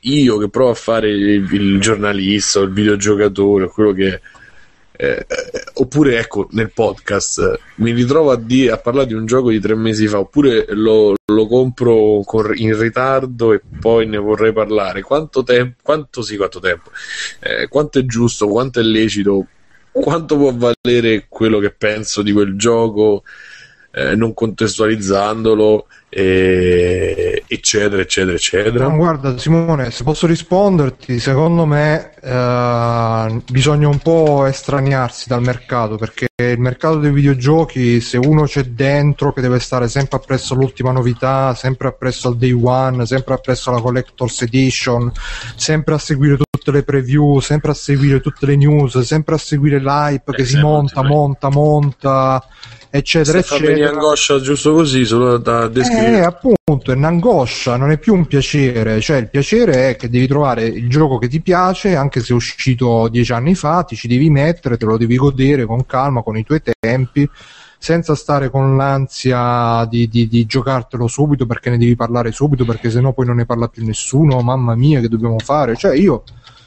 per dire, mi sono messo a giocare Dark Souls qualche mese fa, poi l'ho abbandonato, però per quel poco che l'ho giocato mi è piaciuto, mi sono andato a vedere la wiki, diciamo che non ho sentito certo, parlarne appena uscito è una cosa che ti fa sentire parte della comunità e ti fa sentire parte del gruppo dei videogiocatori e tutto quanto, però alla fine diventa un'angoscia. E poi non dimentichiamoci che questo è tutto un meccanismo che è messo in piedi soprattutto dai publisher, perché i publisher tende a farti comprare le robe al day one, perché dopo il day one i ricavi da quello che vende calano paurosamente, perché subentra il mercato dell'usato, subentra la svalutazione dei giochi, subentrano tante cose. E quindi, scusa Davide, puoi battere un po' più piano sulla tastiera? Mi sto incartando. Muto il microfono se vuoi. Me ne vado. No. Che fai, mi cacci? Basta che batti un po' più piano. No, quello che volevo dire è che comunque ne parlavo pure oggi su Indie Vault, perché è uscito una roba a proposito dei recensori, e il problema è che le recensioni alla fine vengono fatte in fretta e in furia per stare appresso al day one, perché se stai appresso al day one ti becchi tutte le ricerche di Google per il gioco. Le ricerche di Google per il gioco sono fomentate dal publisher che ha creato l'hype, e quando esce il gioco ti esce su 50.000 siti, è uscito il gioco X, tutti che lo cercano. Tu che sei recensore lo devi provare subito, devi far uscire la recensione subito, perché il gioco è appena uscito. Cioè, ma pure come utente, bro, pure al di là del, diciamo, del gioco e basta, questo, cioè quest'era digitale fatta così, dove praticamente va a 2 velocità, perché c'è la velocità di chi è lento e chi si vede le cose dopo, ma c'è anche la velocità di chi sta davanti alla televisione, e ormai Simone, il salottino è diventato Twitter, per dire, nel commento delle trasmissioni. Sì, ma dire. Simone, quante persone di tutti quelli che vanno, diciamo, a velocità col mercato, quanti ne sono che escono troppe robe, ho comprato 10 giochi usati, non ne ho mai iniziato manco uno, quello l'ho iniziato, ancora lo devo finire. Cioè, così ci stiamo riducendo, perciò Io dico, ci vuole un videogioco più sostenibile, ci vuole anche un videogiocare più sostenibile, perché se ti fai prendere dal... non è come vederti un film, il film in 2 ore è fatto, il videogioco invece ti ci devi applicare. È per questo anche che i videogiochi stanno diventando sempre più una pappina pronta, premi per andare avanti, premi per finire, ma 6 ore di cui magari 3 ore e mezza sono cutscene. Sì, se non sono cutscene, sono cutscene mascherate, perché magari o devi andare avanti e basta, o devi premere un pulsante e basta. Dice Backsoft, la libreria di Steam piena di giochi da finire. Ma pure io ho la libreria di Steam piena di giochi da finire. Quasi stiamo a parlare dei giochi di Steam da finire. Vabbè, Steam è un discorso a parte, ragazzi, è una trappola mortale per far acquistare roba. Non sì, come dicesti tu una volta, il gioco è comprarli, sì, è un manageriale dove il gioco è sempre di più al prezzo minore. Il discorso si può estendere anche al mercato vero e proprio, perché il gioco alla fine non diventa più giocare, diventa avere il gioco al day one, vantarsene con gli amici, provarlo 10 minuti e poi scrivere le prime impressioni, che le scrivi su Facebook e tutti ti dicono mi piace, non mi piace, hai ragione, sei uno stronzo, non hai capito un cazzo e tutto quanto. E poi facciamo prendere la muffa tutta sta roba che accumuliamo senza giocarcela, senza sviscerarcela. Io ultimamente sto avendo più soddisfazioni a giocare giochi magari piccolini, che però mi ci metto sul cesso, bello tranquillo, mi faccio il cacatone, intanto che sto cagando, bello, mi ci faccio i record, mi vedo belli. Per esempio Ridiculous Fishing, me lo sono giocato per bene, ho scoperto poi dove l'hai preso lo spunto per Ridiculous Fishing. Da dove l'ho preso? Dal doc. No, no, lo conoscevo già, però alla fine perché ne ha parlato sul blog il Doc Manhattan? No, il Doc no, di Italia sempre. Ecco, ok. Siamo digitaliani, io scroccone, lui no. Ma pure per esempio Roberto Recchioni, che ogni tanto fa le recensioni dei videogiochi, se ne lamentava di sto fatto, che diceva i videogiochi li devi recensire per forza al day one, non c'è mai il tempo di provarseli per bene. Cioè, io prima parlavo dei recensori, ma anche i videogiocatori in sé, rispetto a quello che dicevi tu. Se uno c'ha la fregola che deve stare su Twitter, deve fare il commento ironico, deve fare la battutina sagace, deve parlare di Diablo 3 che è sempre online quando è uscito Diablo 3, devi fare il video su YouTube su Diablo 3 perché così ti vengono le visualizzazioni su YouTube. Mamma mia. Sì, ma da un certo punto di vista è pure il pubblico, perché se il pubblico volesse robe magari più approfondite però non anche al day one, ci sarebbero. Il problema è che non le vuole, non gliene frega un cazzo. No, ma ci sono, alla fine ci sono. Sì, però chi supera i 24 anni si sente il podcast, e nei podcast per dire c'è gente che parla di giochi.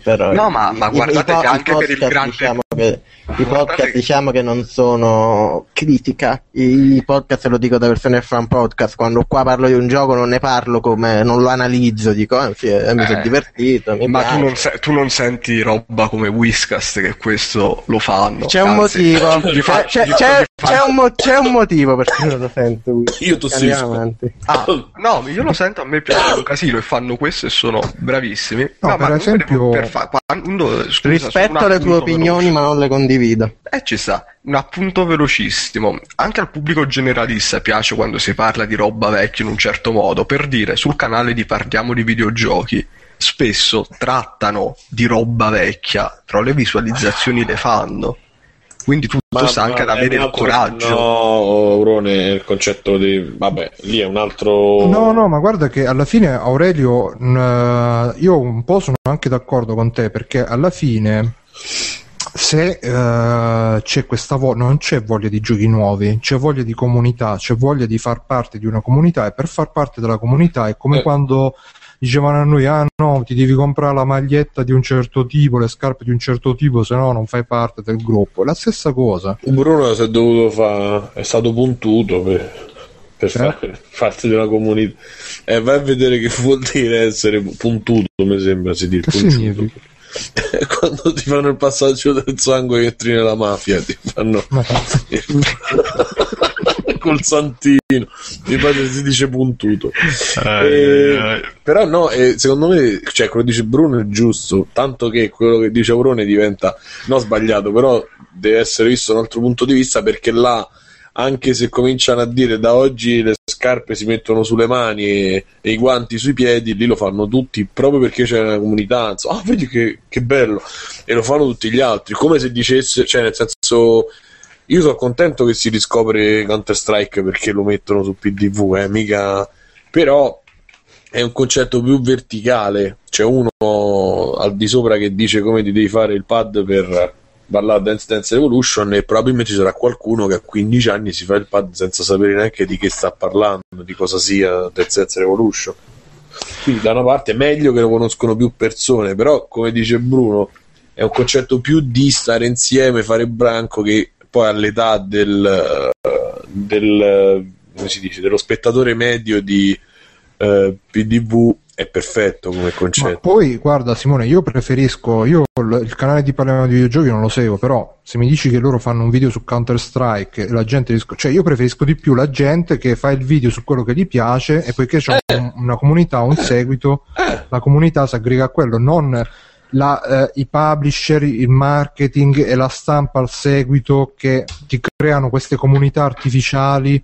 E no, tu per farne parte non sbagli così, scusami, non sono artificiali, sono comunità di gente che sta attenta al day one, sta attenta, c'hai le 60 carte da spendere, come si dice, però se io sono l'appassionato, per esempio prendiamone un altro, Zeb89, che è l'appassionato, super appassionato di Serious Sam, lui è appassionato di quello, e la gente magari per accodarsi a lui si mette a provare Serious Sam, però lui non è che lo dice perché magari c'ha l'interesse economico di Serious Sam, credo, e invece se un publisher ti crea questa comunità, ti vende, questa tra l'altro è un'altra roba che diceva Daniel Cook, ti vende questa identità che tu per far parte di questa community dei videogiocatori hardcore devi avere per forza le robe al day one, devi apprezzare la super grafica, devi apprezzare questi giochi che hanno le cutscene, perché così devi dire oh, il gioco come un film. E quindi normalmente sono sempre questi, sì, vabbè, il fatto è sempre secondo te i giochi vecchi sono migliori bla bla bla, però è più vabbè, a parte questo è più che normale che esce una cosa, la gente sia interessata perché è una cosa nuova, ciò che è nuovo interessa, poi è normale che se magari a te ti piace Serious Sam te vai a giocare a Serious Sam, con i tuoi amici piace Serious Sam, ma nel momento in cui esce per esempio Serious Sam 3, anche a chi piace Serious Sam 2 dirà ah, però è uscito un nuovo Serious Sam 3, chissà com'è, magari me lo compro, ne parlo. C'è marketing e tutto questo naturalmente, però è una cosa normale che esce una cosa nuova e la gente è interessata. Guarda, sempre per citare sempre Roberto Recchioni, una volta fece un post dove diceva a proposito delle serie televisive che proprio le citazioni colte andiamo, cioè, io no, cito Lindon Banfi dopo. Lindon Banfi è un attore inglese. No, guarda che Recchioni a volte ha una lucidità di analisi che è ottima, in questo caso secondo me ce l'ha avuta, perché a proposito delle serie televisive diceva che all'inizio che non sono belle quanto Battleship, ammettiamolo. No, all'inizio uno se le vedeva perché c'aveva il prigio di guardarsi la serie TV. Poi però ne cominci a parlare nei forum e allora per parlarne devi vedertele appena escono. Allora poi nel forum si creano le gerarchie, perché c'è quello che se le vede appena escono in italiano, c'è quello che invece se le vede appena escono i sottotitoli italiani della puntata inglese, però per essere il super top del top te le devi vedere appena escono in inglese senza sottotitoli, e allora alla fine non diventa senza un capire un cazzo, poi tra l'altro magari pure senza che è la stessa cosa dei videogiochi, magari tu cominci a giocare perché ti piacciono i videogiochi, poi incominci ad informarti e cominci a far parte di questa comunità, per cui per essere veramente top ti devi giocare tutte le ultime novità, devi essere super esperto su tutte le ultime novità. Scusa Bruno, ma allo scopo di questo, cioè mi allo scopo di far parte di questa comunità, di avere un valore ma ripeto, sono identità create a tavolino o magari artificialmente all'interno di internet, soprattutto adesso che c'è internet, che poi vengono sfruttate dal marketing. Il problema è che ci sono sempre state queste competizioni, sto celodurismo, ma io non riesco a capire cosa c'è di differente sinceramente da tutti gli altri campi, cioè così per qualsiasi cosa, dallo sport a appunto, cioè Ma magari non c'è niente di differente, però aspetta, nello sport non spendi 60 euro ogni mese volendo. No, però magari vai a vedere la partita di pallone allo stadio. Vai a vedere una partita ogni settimana allo stadio. Esatto, ti segui, ti segui il calciomercato minuto per minuto, cioè io sulle news sì. E pensa che io sono sia appassionato di videogiochi che di calcio. Quindi però una partita dura un'ora e mezza, come sai qual è il problema, Simone? Non è una questione di soldi, la vera risorsa che investi a volte sprecandola è il tempo per stare dietro a tutte queste cose. Quello è il problema, è che però appunto se uno cominciasse a vedere le partite il giorno una settimana dopo e stai tardi di una settimana, i videogiochi, cioè adesso è cosa adesso? Ah ragazzi, stasera vi parlo di un gioco che ho giocato, che ne so, Pong, Gears of War 1, ho parlato di Final Fantasy 12 l'altra settimana, Simo. No, ma dicendo te, io sto dicendo come ci si pone, io non è per me, io lo so, io faccio quello e parlo di quello, però certe volte dico ma questa velocità è una velocità indotta necessariamente da qualcuno, noi gli stiamo appresso, c'ha senso non essere aggiornati, perché alla fine così è come legittimare solo chi riesce a avere la news o il gioco in tempo. Scusa Simone, io credo che questo discorso sia tutto proporzionale alla passione che hai te verso una cosa, cioè è ovvio che se te sta cosa ti ha preso proprio tanto, cioè te la segui, ne vuoi sapere tutto, perché scatta un po' anche quel meccanismo un pochino ossessivo, no? Di che ne vuoi proprio sapere tutto, ne vuoi sapere di più, e poi dopo magari arrivi al punto in cui di saturazione, in cui proprio non ne puoi più. Cioè io lo dico perché personalmente coi videogiochi ci sono passato, che proprio avevo sta fame di videogioco incredibile, dovevo giocare tutto al day one, così col tempo, man mano che appunto, come diceva anche Aurelio, il tempo si riduce, ma anche poi magari vieni preso da altre passioni, altri impegni, e quindi, capito, devi fare una scelta a un certo punto. Infatti quella giocare come una volta, magari come quando avevo 15 anni o così, però uno non trovo più titoli che mi appassionino come una volta, e quindi posso anche aspettare per giocarli.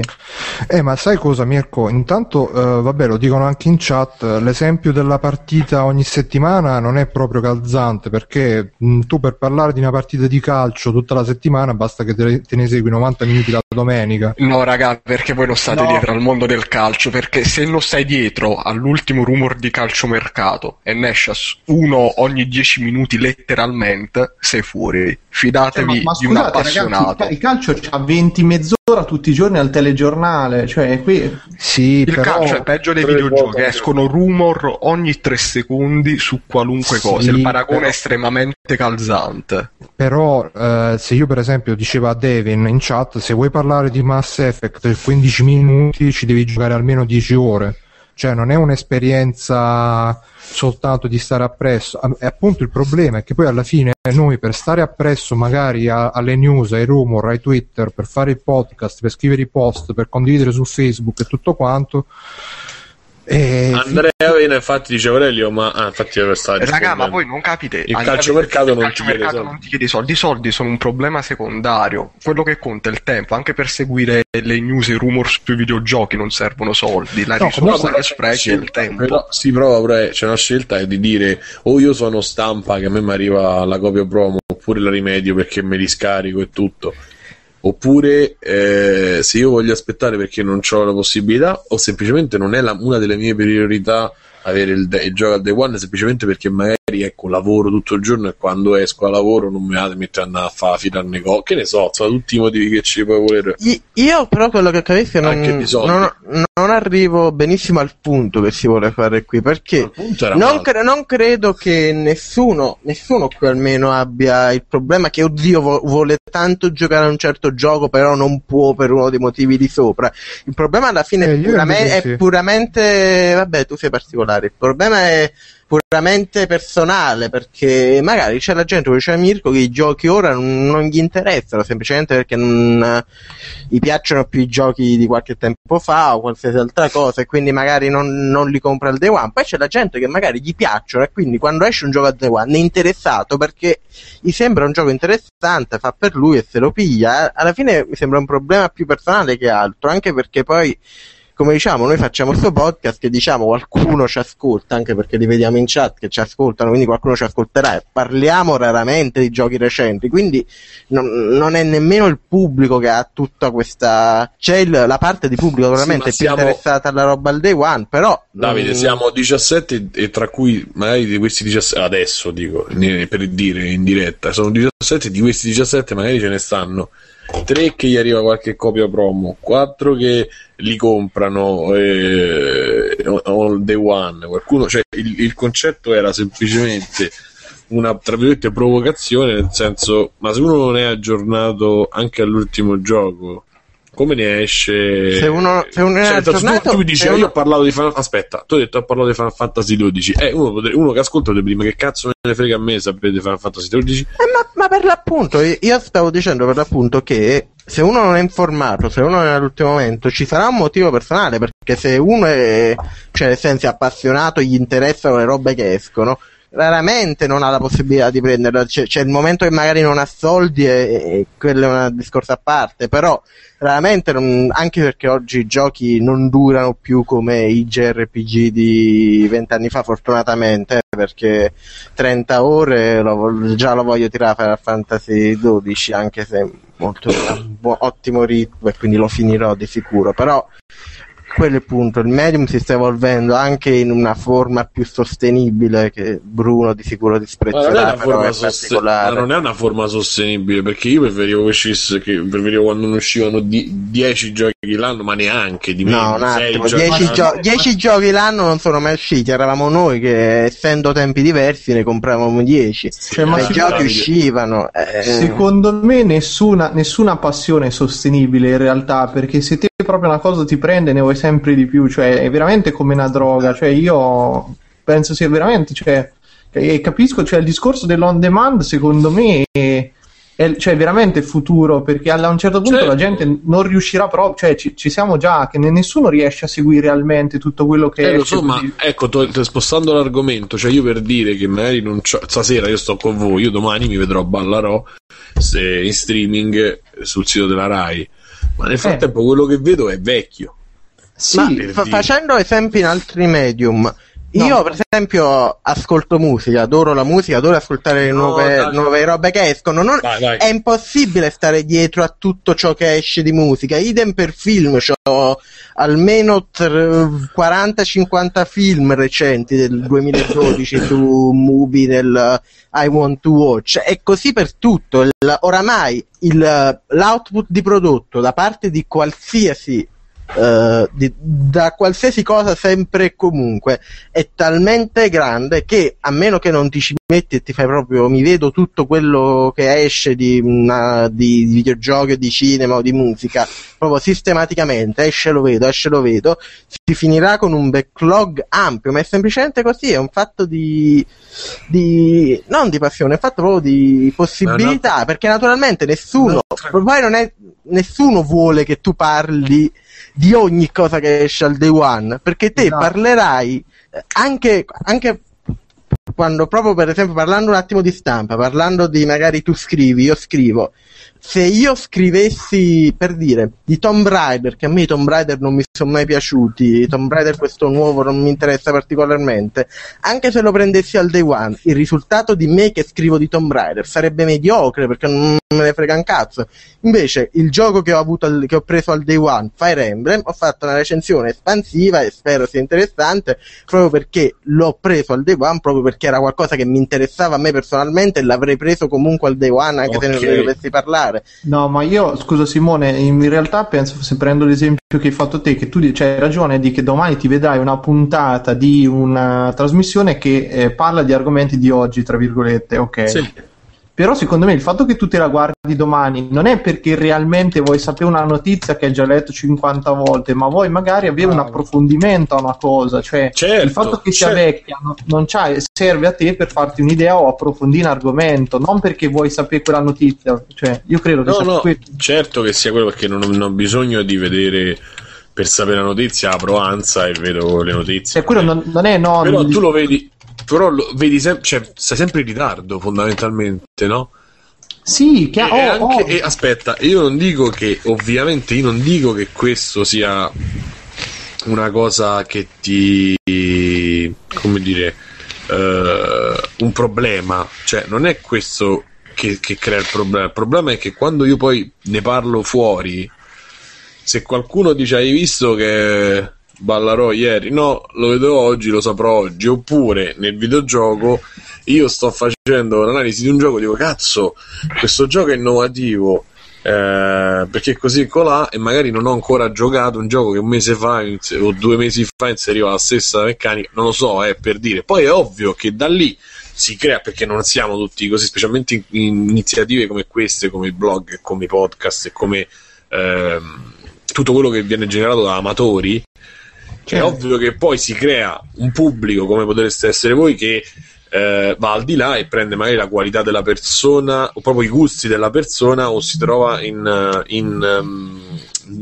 accordo con quella persona, quindi la cosa si è risolta. La mia era una, tra virgolette, provocazione, perché io mi accorgo spesso che alla fine posso stare in ritardo. Cioè, ho fatto un weekend fuori lo scorso weekend, o comunque insomma fuori dal mondo, ho recuperato in 3 giorni le 3 cose, 4 cose che io seguo, però non le seguirei mai, per dire, intanto non le seguirei mai in televisione in quell'orario, quindi per me è una salvata. Cioè, già 6 anni fa non avrei potuto vedere tante cose che esistono oggi, quindi non è che io sto facendo un problema, era una cosa per generare una chiacchiera, insomma. Ho capito, esatto, che è un'analisi e non è una, cioè non è una, per forza una cosa negativa, stai, cioè, questo è chiaro. Oh, se posso dire una cosa, a me personalmente, proprio lo dico esperienza personale, io magari adesso non ho più tanto tempo per giocare, quel poco tempo libero che ho preferisco magari fare chiacchiera, fare cose, perché mi piace di più fare la chiacchiera, perché magari i giochi che escono adesso non incontrano più tanto i miei gusti.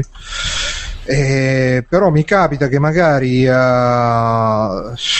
che so, seguo tanto le news, un po' mi ci si monta pure l'hype, poi quando arriva il gioco, che magari me lo compro pure al day one fomentato, ci gioco un po', però dopo un po' mi scende la catena, perché giustamente i giochi che hanno più narrativa sono più articolati, richiedono un certo impegno, a meno che, per questo anche ultimamente mi sto mettendo di più sui giochi arcade, anche da mobile, cioè alla fine sui giochi arcade, su Ridiculous Fishing è stato l'ultimo esempio e basta, perché quelli li puoi prendere e togliere quando vuoi, mentre per esempio ho iniziato Tomb Raider e adesso magari lo vorrei riprendere, però già mi viene la paranoia che non mi ricordo più come il tasto della schivata, come il tasto di sparare, eccetera eccetera. Siamo bulimici di videogiochi. Sei un forse, Bruno. Resident Evil 6, Resident Evil 6, stesso discorso, perché magari là mi ricordo già, che adesso se ci penso non mi ricordo tutti i tasti, però già sai che se ti metti là ti devi mettere per un'oretta e mezza, poi incominci che infatti io quando vedevo i video del nostro amico Vincenzo che diceva queste parlano sempre, non si spara mai, e lo capivo molto bene, perché alla fine se uno magari c'ha poco tempo, e quello che poi il discorso che volevo fare prima è che questo bisogno di stare sempre sulla cresta dell'onda, sì, è un bisogno di tutte le passioni, però è un bisogno che i publisher sfruttano anche, perché ti spingono a stare sempre sulla cresta dell'onda, a scaricarti tutti i DLC, a prenderti la Collector's Edition per fare l'unboxing su YouTube, che poi ti dà le visualizzazioni, che poi ti fanno apparire figo. E poi c'è gente che... Ma perché praticamente sono i publisher che fanno tutte le visualizzazioni degli unboxing. Esatto. Sono i publisher che premono F5 sull'unboxing. Guarda, tra l'altro non funziona F5 su... Tu lo dici per scherzo, però io non lo escluderei che comunque sia... Con gli sci chimici lo fanno.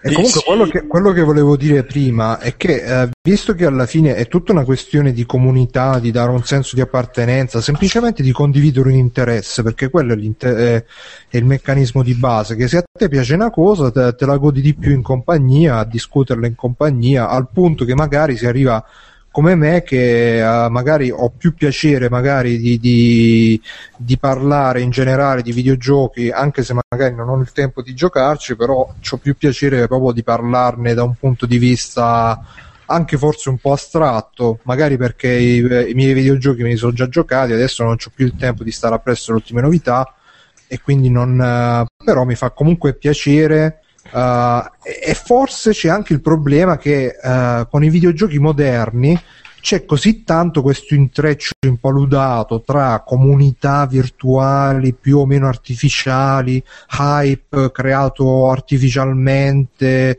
giochi che vanno gustati sul momento, subito, fast food, non te li puoi gustare con calma, con i tuoi ritmi, che alla fine... Perché no?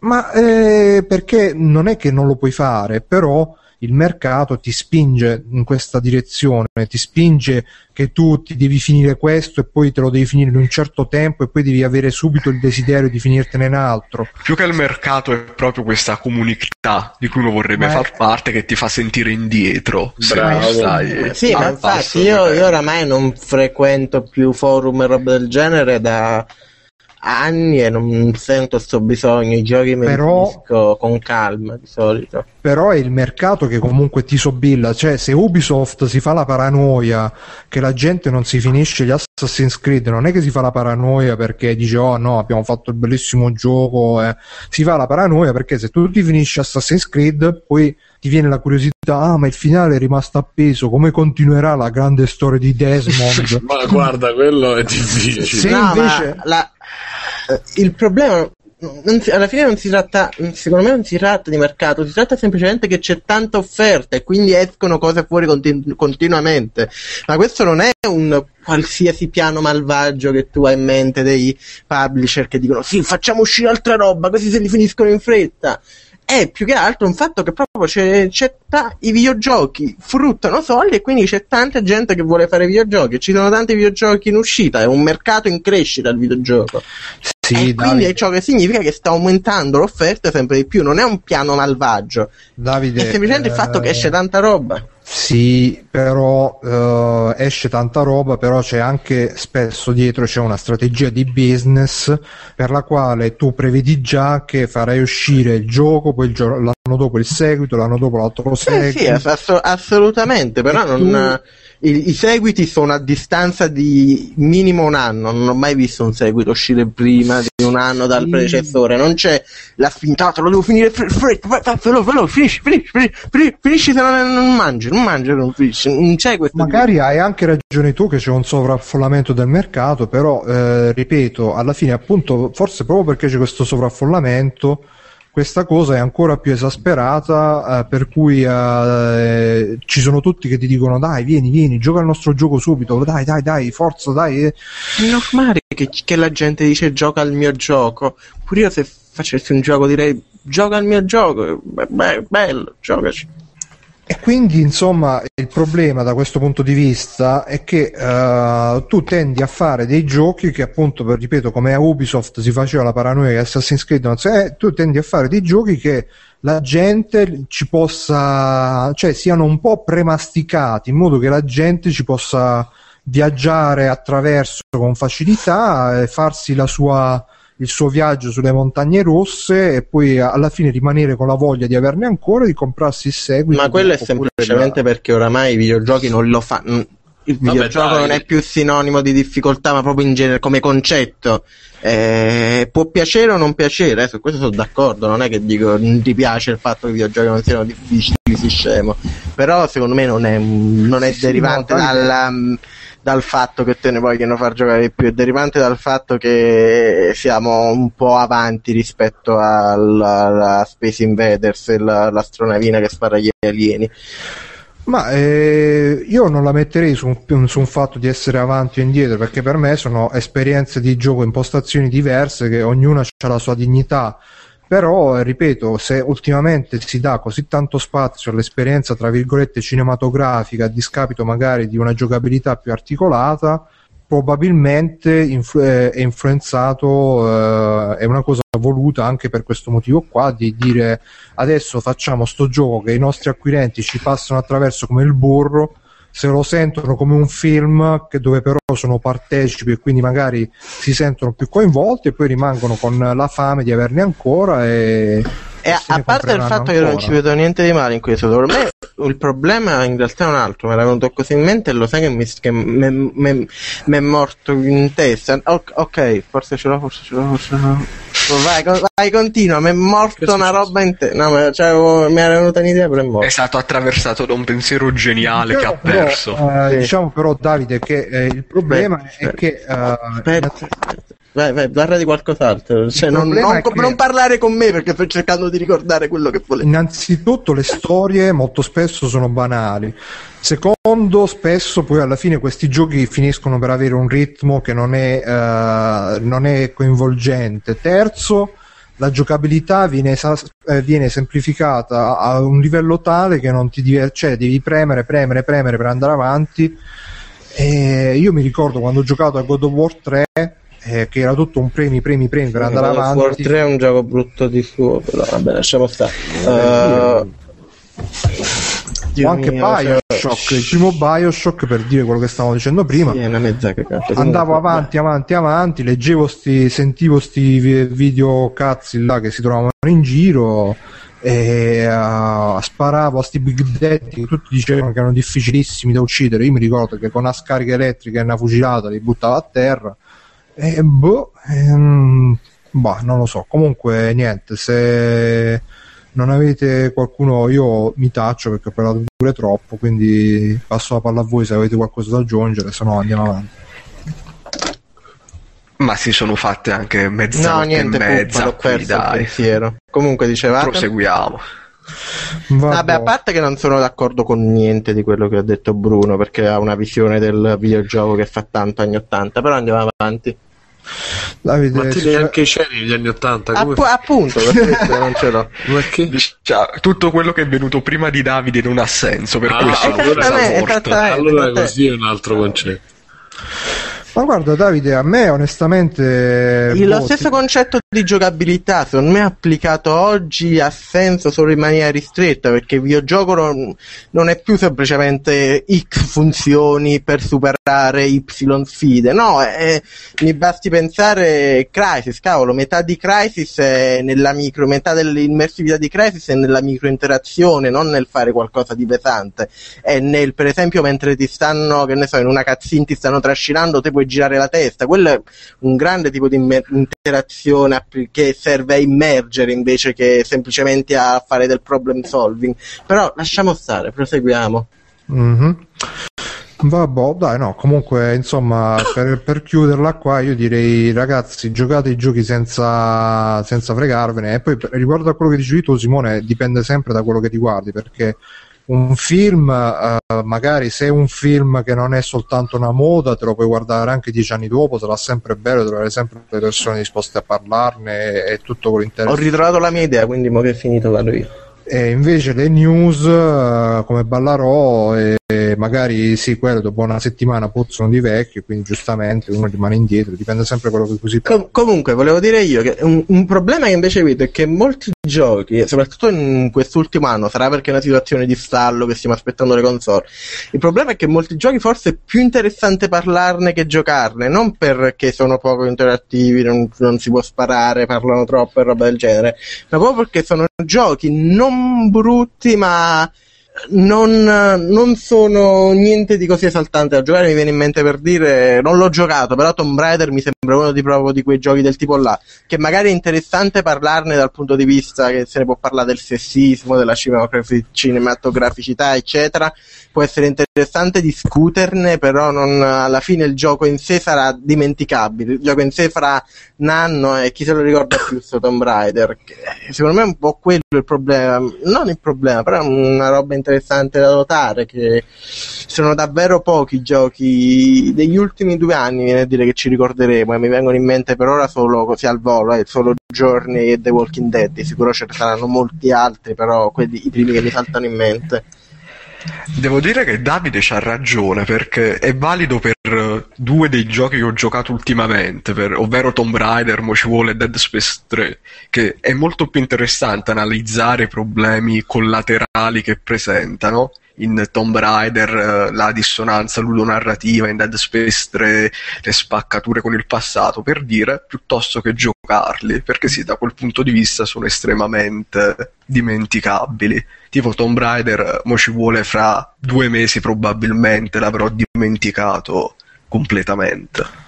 Oppure può anche essere semplicemente, come diceva Mirko, che ogni tanto uno arriva al punto di saturazione, deve staccare un attimo, magari si fa i giochini indie che si finiscono in 10 minuti, un quarto d'ora, mezz'ora. Scusa, Bruno. No, è finito. Io sto nella fase, non riesco, cioè, ho avuto la possibilità adesso di, ho fatto un giro in supermercati, cose, volevo prendermi. Ma Simone, per i supermercati lo sai che ci sono 8 cose che non ti dicono? No. Vabbè, la centro commerciale, insomma, mi volevo prendere. Qui non te ne dicono 16 nei centri commerciali. Mi volevo prendere BioShock, Tomb Raider, ero partito con tutto, poi sono arrivato davanti e ho detto tanto non ci gioco, c'ho ancora Assassin's Creed 3 a metà. Sono una fase sta a fare il lazzaretto stasera qua. E quindi non è colpa mia, mi ha mischiato Simone. No, comunque non è un problema di saturazione, è che proprio Tomb Raider è un gioco fessacchiotto. A me, guarda, ci ho giocato poco ma mi è piaciuto molto. Comunque no, ma io mi ci sono divertito, è che non ha niente di memorabile, è questo il problema. Non ti dispiace giocarlo, però cioè, non te lo ricorderai a lungo. Quello che è nato alla fine, almeno per me, è un po' così in tutti i media, nel senso anche i dischi che ascolto recentemente, sì, ascolto qualcosa di carino, però di memorabile c'è poco. E anche tra un mese, anzi lunedì esce il singolo probabilmente, quindi avrai la tua memorabilia. Anche però stavo rileggendo qualche giorno fa la classifica dei dischi che feci dal 2012, e in realtà, per dire, le ultime 5 posizioni già era roba che minchia, l'ho ascoltata, chi cazzo se la ricorda. Poi era uscito comunque roba che comunque riascolto in loop continuamente, però anche dovevo prenderne 10 e non ne ho trovati nemmeno 10 memorabili di dischi del 2012, per dire. Niente, io farei fare una parola conclusiva a Mirko, che intanto si sta bullando in chat che c'è il cabinato arcade. No, ma in realtà quello è proprio la conseguenza di quello che diceva Simone, cioè ero arrivato al punto in cui non mi stimolava veramente più niente della generazione attuale, non trovavo più divertimento, quindi quando succede queste cose mi sono varato un pochino indietro e per farle bene, porco cazzo. Esatto, il fatto sta mattata, perché poi mi sono accorto quanto proprio mi mancava di rigiocare un certo feeling che con gli emulatori oppure i giochi ricomprati su Virtual Console, eccetera, non mi davano. Quindi niente, mi sono comprato sto cazzo di cabinato, ho speso, ho fatto una mattata. Quindi Simone, comprati un cabinato e guarisci, vedrai. Quanto costa? Ma io lo guardo, il cabinato di per sé l'ho pagato 200 euro, poi con 150 ci ho schiaffato cabinato e monitor, quelli vecchi, poi con 150 ci ho schiaffato un computeraccio dentro e... Però non fate come il podcast di Giant Bomb, che ascoltai un giorno un episodio, passarono 3 ore a parlare dei loro cabinati, gliene fregava solo a loro in pratica. Basta, allora non posso niente. Quando lo comprate non facciamo la puntata solo parlando. Ma proprio già abbiamo una monografia sulla Lucas, quindi. Esatto, una puntata speciale, le avventure Lucas giocate dal cabinato, che poi su dietrologia videoludica l'avete fatta 2. Sì, no, cioè, ma adesso no, è bella tra l'altro me la devo pure sentire, perché dice che nell'editing ci hanno messo pure qualche infamata nei miei confronti, mi ha detto Pizzi. Allora me la devo sentire, l'ho scaricata. Salutiamo Pizzi, ciao Pizzi. Almeno loro le editano le puntate. C'ero io. Sì? È su dietrologia?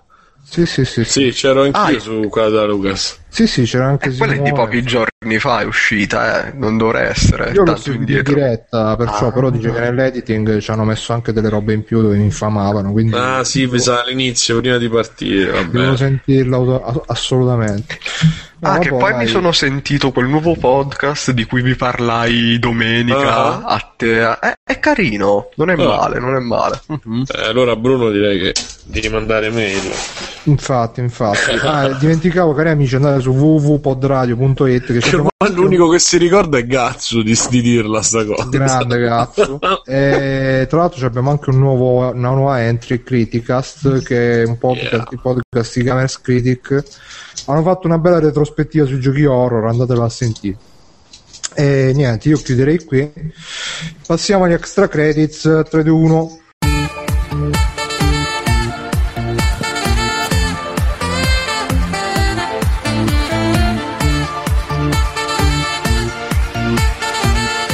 Extra credit. Benvenuti su Extra Credits, rubrica dove parliamo. Buongiorno per Extra Credit. Extra Credit. Vuoi iniziare tu, Davide, che ti vedo bello carico, bello spimpante anni 80. Spimpante. Ma in realtà non c'è un cazzo da parlare, cioè c'ho qualcosa, però di roba succosa ne ho poca, perché tutte robe vecchie. Non vecchie, proprio robe che non sei sulla cresta dell'onda? No, non so sulla cresta dell'onda, esatto. No, più che altro perché è tempo di assignment e robe varie. Sto preparando il mio bel essay su Dinner Date e la sovversione degli stilemi narrativi del videogioco, quindi sono un po' infogliato fra robe da leggere, eccetera eccetera. Però, quindi a te è piaciuto Dinner Date? Dinner Date è un gioco non è qualitativamente grandioso in sé, però è, secondo me, è molto interessante strutturalmente. Poi in realtà poi probabilmente tradurrò l'essay in italiano e lo pubblicherò su The Game Shelter. Sto lavorando a una lettura abbastanza interessante del gioco, è legata a sto film francese che mi ha consegnato la mia professoressa, che non so pronunciare, Jean d'Almien 23 Quai du Commerce, bla bla bla, comunque merdate femministe che però si legano molto leggermente alla roba che parlo. Comunque, tralasciando tutta sta roba che non gliene frega un cazzo a nessuno, ho giocato un bel gioco dei tempi andati. Bel gioco nostalgico, in realtà ho giocato tra virgolette perché ora lo capirete. Comunque ho giocato al fantastico Gargoyle's Quest, lo spin-off di Ghosts'n Goblins. No, un attimo, Gargoyle's Quest, sì. Gargoyle's Quest, che è lo spin-off di Ghosts'n Goblins per il primo Game Boy bianco e nero. Purtroppo, non avendo il Game Boy con me, il primo Game Boy bianco e nero con me ce l'ho a casa, l'ho giocato sull'emulatore, quindi vedevo quello che succedeva a schermo, a differenza che giocandolo col Game Boy originale. E nonostante sia estremamente nostalgico per me come gioco, perché è davvero uno dei primi videogiochi che ho mai giocato, probabilmente ho giocato solo da Kant e Mario prima di quello, però era il Game Boy che lo dice subito, con quel gioco poi, vabbè, dopo mi pigliai Pokémon, però su quel gioco ci passai ore perché c'avevo solo quello sul Game Boy, però sono dispiaciuto di vedere che nonostante ci ho giocato mi sono divertito, proprio perché è nostalgico per me. A livello di design è davvero mal disegnato, a differenza di un Ghosts'n Goblins che si poteva permettere certe infamate perché aveva un ritmo veloce, quindi te morivi, ti dovevi rifare tutto il livello, però sti cazzi, anche perché se lo conoscevi il livello di un Ghosts'n Goblins te lo facevi subito. Questo c'ha proprio questo problema, che nonostante sia molto bello dal livello di gameplay, per il fatto che è diverso da Ghosts'n Goblins, ha questo ritmo molto più lento, c'ha elementi RPG che non c'entrano un cazzo, ma lasciamoli stare, però c'ha questo ritmo molto più lento e molto basato sul fatto che te ti puoi attaccare alle pareti, puoi planare, c'hai diversi poteri e robe così, però ti fa sempre quelle infamate alla Ghosts'n Goblins, nel senso che per andare da alcune parti ti devi fare sti salti nel vuoto, devi andare certe parti, non sai se ci sarà una piattaforma, non se ci sarà. Anche il semplice fatto che, cioè, avete presente, no? I classici terreni che cadono di tutti i platform di sempre, no? Di solito in un platform te, se corri a tutta velocità su sti terreni che cadono, di solito ce la fai a passare, invece no, Gargoyle's Quest è bastardo, te devi per forza volarci sopra. Se stai più sopra anche più di un secondo muori proprio. Non è un brutto gioco, perché alla fine ha idee molto interessanti, il gameplay in sé è molto bello, molto, molto facciamo qualcosa di completamente diverso da da Ghosts'n Goblins è molto anche sfruttiamo quello che può fare il Game Boy, perché il Game Boy ai tempi era piuttosto, non era una grande macchina di potenza. Mi chiedono di cosa sto parlando, di Gargoyle Quest, il gioco per Game Boy, proprio roba nuova, roba dei One. No, niente, comunque ho perso il filo del discorso. Comunque un gioco decente, volare sopra le piattaforme che cadono. Sì, anche, esatto. Comunque no, ultima roba è che proprio questo è un problema proprio derivante dalla tecnologia, però c'è questo problema che molte volte te vedi una roba e dici che cazzo è, e ti ammazza, perché uno, non riesci a vedere che cazzo sono le cose con la grafica del primo Game Boy. Due, a differenza di nuovo di Ghosts'n Goblins, dove te non ti chiedevi che cazzo erano le cose, perché essendo un platform piuttosto lineare, te vedevi una roba, mi vuole ammazzare, vedevi un'altra roba, mi vuole ammazzare, qualsiasi roba che vedevi ti vuole ammazzare. Questo, introducendo più meccaniche di RPG, te vedi una roba, ti inizi a chiedere ma mi vuole ammazzare, no, magari è un potenziamento, e nel mentre ti ha ammazzato. Quindi secondo me doveva essere studiato un po' più meglio, diventando un po' più meglio assai. Doveva essere studiato un po' meglio, che poi è quello che è stato fatto col gioco credo precedente, che è Demon's Crest per SNES, che funziona molto meglio della controparte Game Boy, però è comunque un gioco che c'ho nel cuoricino. Poi altre robe veloci che sono riuscito a vedere, l'ultima puntata di Game of Thrones ho visto, che non so, qualcuno di voi l'ha vista, perché se ne parlo. La seconda o la prima? Seconda.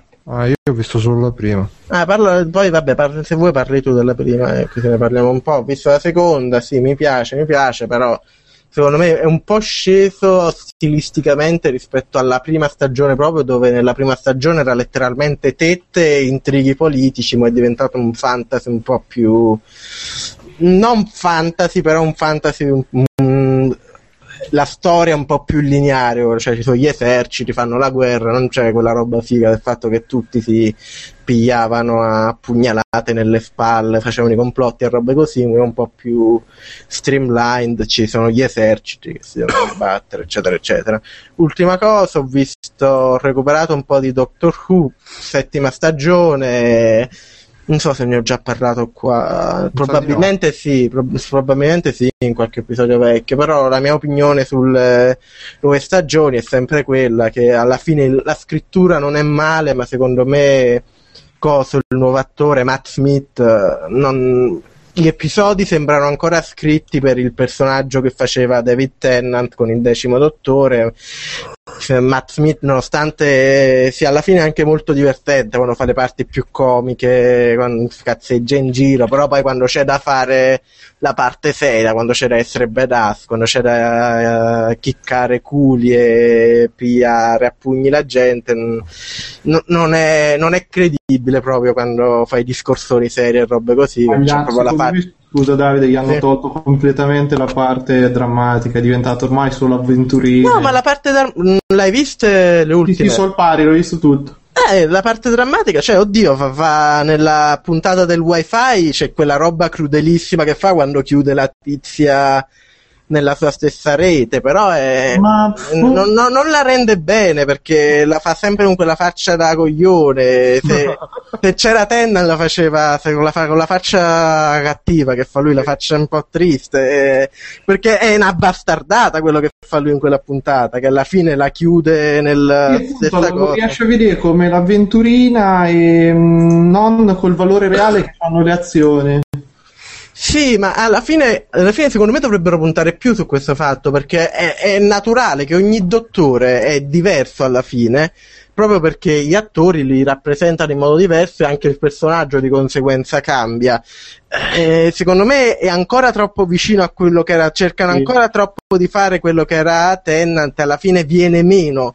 Invece se magari fosse proprio l'avventurina più leggera sarebbe più adatto. Poi naturalmente concordo che le 4 stagioni di Tennant, ma pure la prima di Eccleston, mi sono piaciute molto di più in generale.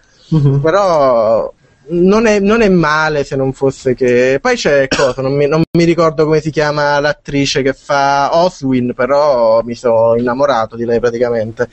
Una stagione proprio in senso di potta, come direbbe caro Fabio, è il massimo proprio. fra la tizia che fa la rossa e Oswin. Vabbè, andiamo avanti, chi devo passare la palla? Molto interessanti sono state le mie... Forza Porta. Chi passa la palla? Bruno, vai. Ok, allora io dico come telefilm continuo a consigliare Spartacus, che sta diventando il top del top del top.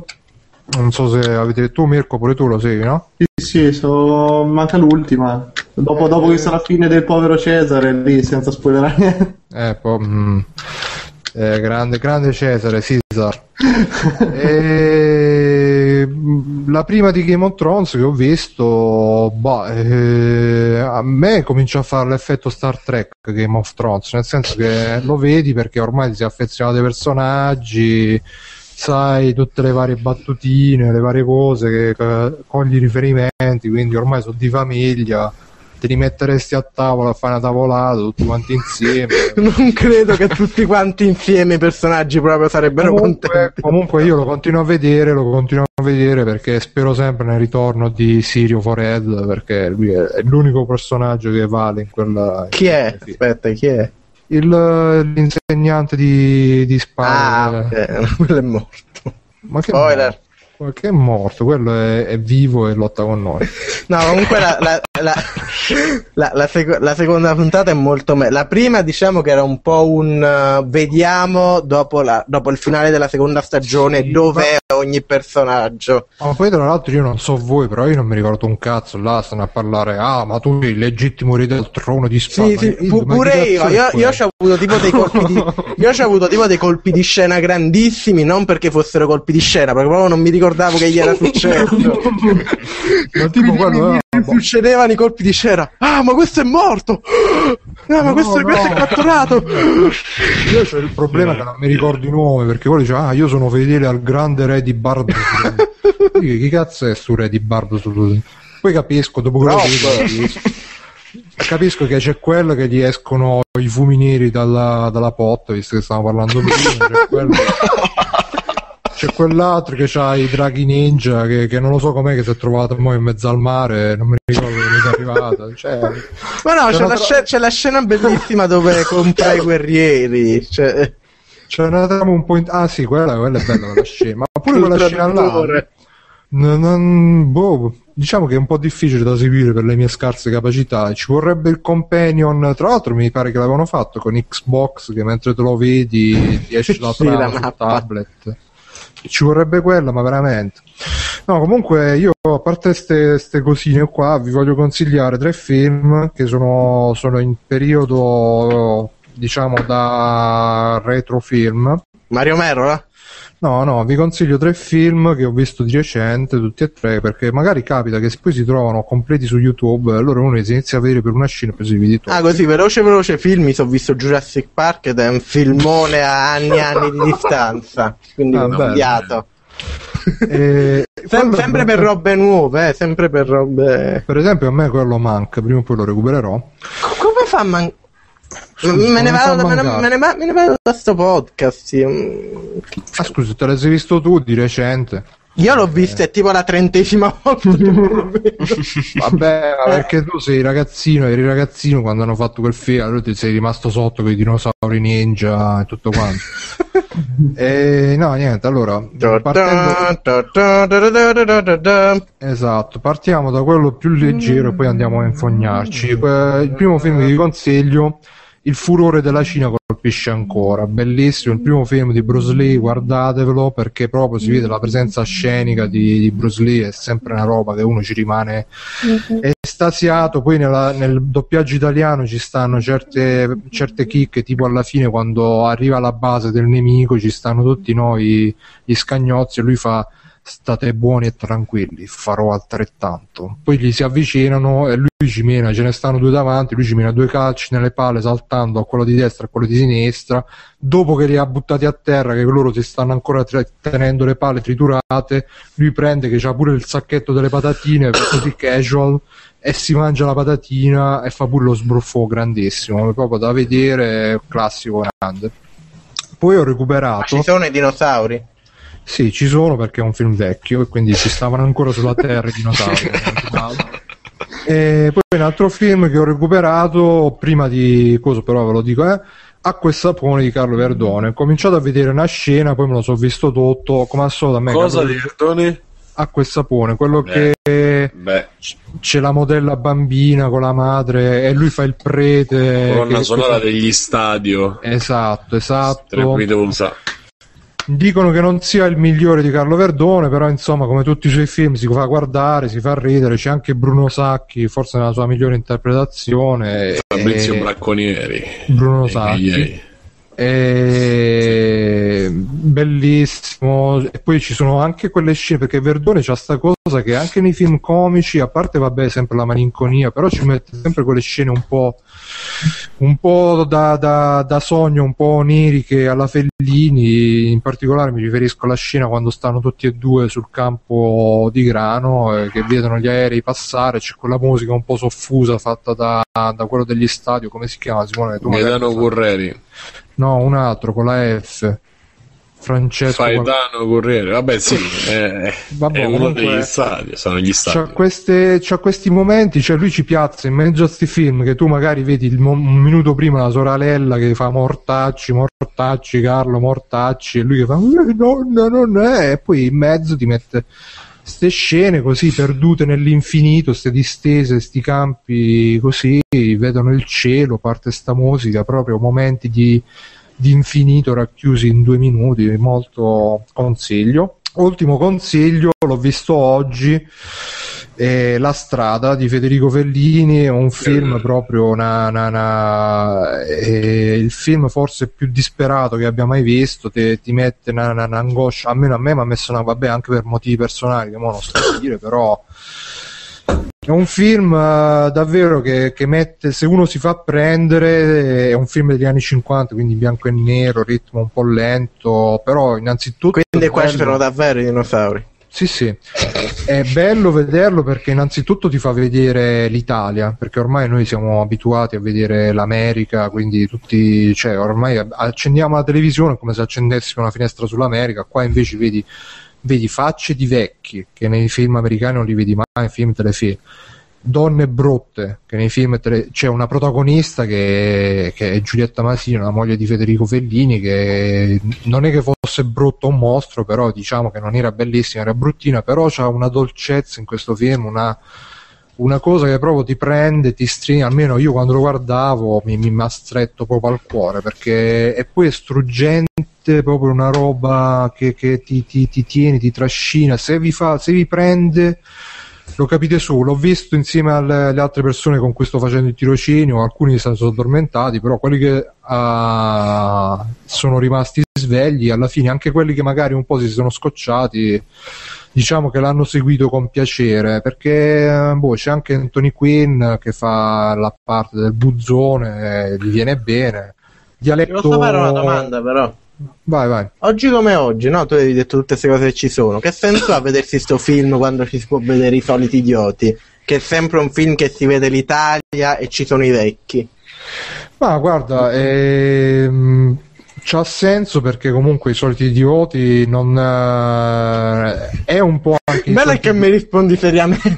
No, ma ti rispondo seriamente perché i soliti idioti c'ha un po', ti fa venire un po' l'angoscia esistenziale, però te la copre con la risata, mentre questo qua proprio ti fa venire l'angoscia dell'esistenza perduta, senza speranza. C'ha un finale poi che ho letto su IMDb che c'era il solito americano del cazzo che voleva fare il finale a sorpresa, invece qua è proprio tutto disperato, senza speranza, è proprio ammorbante che è una roba che proprio è pesante come un macigno, e a me, poiché a me piacciono queste robe un po' pesanti, mi è piaciuto molto, quindi ve lo consiglio se vi piacciono sto genere di robe, e basta. Poi non ho giocato un cazzo, quindi passo la parola a Aurelio. Vai Aurelio. Io mi stavo nascondendo dietro il banco sperando che non chiamassi. Comunque, allora io ho finalmente completato Tomb Raider, questo famoso reboot della saga che ha sconvolto l'adolescenza di più di un giovinetto che ha scoperto la pubertà grazie ad essa. Io all'epoca ero soltanto un ragazzino, quindi un bambino, avevo 10 anni quando giocai al primo Tomb Raider, più o meno, se non qualcosa in meno, e quindi Rara mi colpì per altri motivi. Ricordo un po' questi pomeriggi passati a capire dove andare, a risolvere gli enigmi proposti, che sono elementi completamente scomparsi in questo episodio, che ricalca molto di più Uncharted, quindi sequenze cinematiche, sequenze platform molto su binari prestabiliti, sparatorie e quant'altro. Il giochino se ne scorre molto liscio, tutto sommato è divertente. La cosa che però colpisce, come accennavo precedentemente, è che sembra che ci abbiano lavorato due team di sviluppo completamente separati, ognuno con la sua idea della Lara da portare in questo gioco, e che si sono ricongiunti soltanto alla fine. Perché se da una parte le cutscene ci mostrano una Lara comunque in balia della situazione, disperata per le disgrazie che sta vivendo, impaurita, che invoca più volte l'aiuto del suo dio e che non sa che pesci pigliare, dall'altra parte, quella che noi controlleremo è invece una spietata assassina che farà strage di malviventi come senza colpo ferire proprio, probabilmente. Sì, però scusa se interrompo, però questo succedeva anche in Uncharted, dove il protagonista nelle cazzine era questo simpatico sornione che faccio le battute, oh no, devo scappare dall'elicottero, e poi nel gioco era uno che faceva i genocidi, ammazzava tutti quelli che non erano bianchi che vedeva. Questo è infatti uno dei grandi peccati di Uncharted, questa tremenda dissonanza ludonarrativa, che è un problema che alla fine si trascinano dietro una grandissima parte dei videogiochi degli ultimi anni, che proprio sembra che la trama venga scritta indipendentemente dalle sezioni di gioco. Proprio c'è una separazione nettissima fra la storia che ci viene raccontata e il gameplay che la dovrebbe veicolare. Più che altro sembra che vengano inserite sezioni a forza per fare contenta la gente che dice che ci vuole più gameplay nei giochi, perché per dire Uncharted era bellissimo, le arrampicate, le cose, magari ci mettevi qualche sezioncina stealth così a cazzo e avevi risolto un gioco che magari non si giocava tanto. Si sa che ti sto riferendo a te, Bruno, non c'è bisogno. Magari non si giocava tanto, però era un'esperienza interessante. Però dovevano accontentare, smettila di interrompere, dovevano accontentare la gente che gli andava di sparare, voleva il gameplay e uscire quella roba lì. Ma il problema è che con Tomb Raider, per fare un qualcosa di coerente con la storia, dovevi proprio reinventartelo il gioco, dovevi fare un free roaming alla Crysis 3, alla Far Cry Crysis, per intenderci, dove potevi muoverti liberamente per l'isola e il tutto privilegiando un atteggiamento stealth. Ma se si vedono alcuni concept iniziali del gioco, e ce li mostrò Ian Livingston, che credo sia l'abbia prodotto solo il gioco, executive producer o qualche roba lì, comunque invischiato, ci parlò un po' dei concetti iniziali per il gioco, sembrava andare in quella direzione il design, poi naturalmente l'hanno cambiato. E diciamo, se volevi fare qualcosa coerente con la trama dovevi realizzare questo, e invece hanno realizzato proprio un gioco a parte, che tutto sommato è godibile comunque, perché un buon action di questi qua cinematografici che vanno di moda oggi, ambientato in questo Giappone selvaggio, che ha il suo perché. Comunque volevo dire, Davide, tranquillo, che ho sentito che Nintendo sta facendo il nuovo controller, col tasto unico W di win. Tu premi sto tasto, ma vinci Lara, vinci. Ma se non è analogico c'è meno immersione, cioè il fatto di avere un controller analogico è molto più immersivo. Non mi piacerebbe un controller del genere. Cioè, il tasto vinci, e però puoi anche spostarlo a destra e a sinistra, così sposti lo sguardo. Già così stiamo andando da qualche parte, vedi Bruno, già così stiamo andando da qualche parte. Io non vedo l'ora di giocarci, bellissimo, bello. Comunque tutto sommato è un peccato, perché questa Lara che avevano tratteggiato era un personaggio interessante, perché non era la solita Madamigella in pericolo oppure l'eroe che spacca culi a destra e a sinistra, ma è un personaggio che è costretto a fare l'eroe, che però non mette da parte le sue debolezze, insomma la sua umanità, la sua femminilità. Esatto, peccato che padda alla mano tutto ciò non si noti minimamente. Però per fortuna c'è tanto gameplay, cioè, infatti, allora, gameplay. Devo spezzare una minuscola lancia a favore. Diciamo che come si chiamano là, le sequenze dove premi i tasti a quick cazzo, time event. Time event, bravissimo. Cazzo. Sì, non mi termine. Sono sempre meglio nelle sequenze in cui devi premere i tasti con il cazzo, che sono un po' più difficili.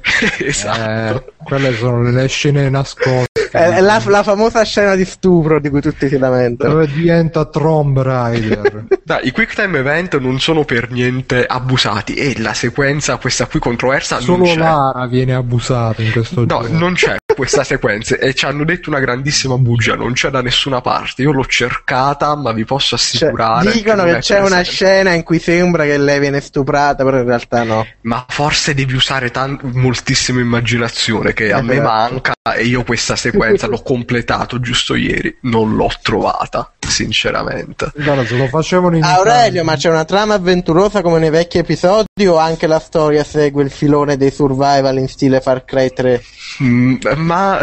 Diciamo sì, perché anche qui c'hai Lara e la sua amichetta Sam, che sono due figlie di papà che vanno a fare l'avventurona che però va a puttane. Quindi, ma sai che c'hai ragione, è Far Cry 3 come trama sostanzialmente, ci sta tutto.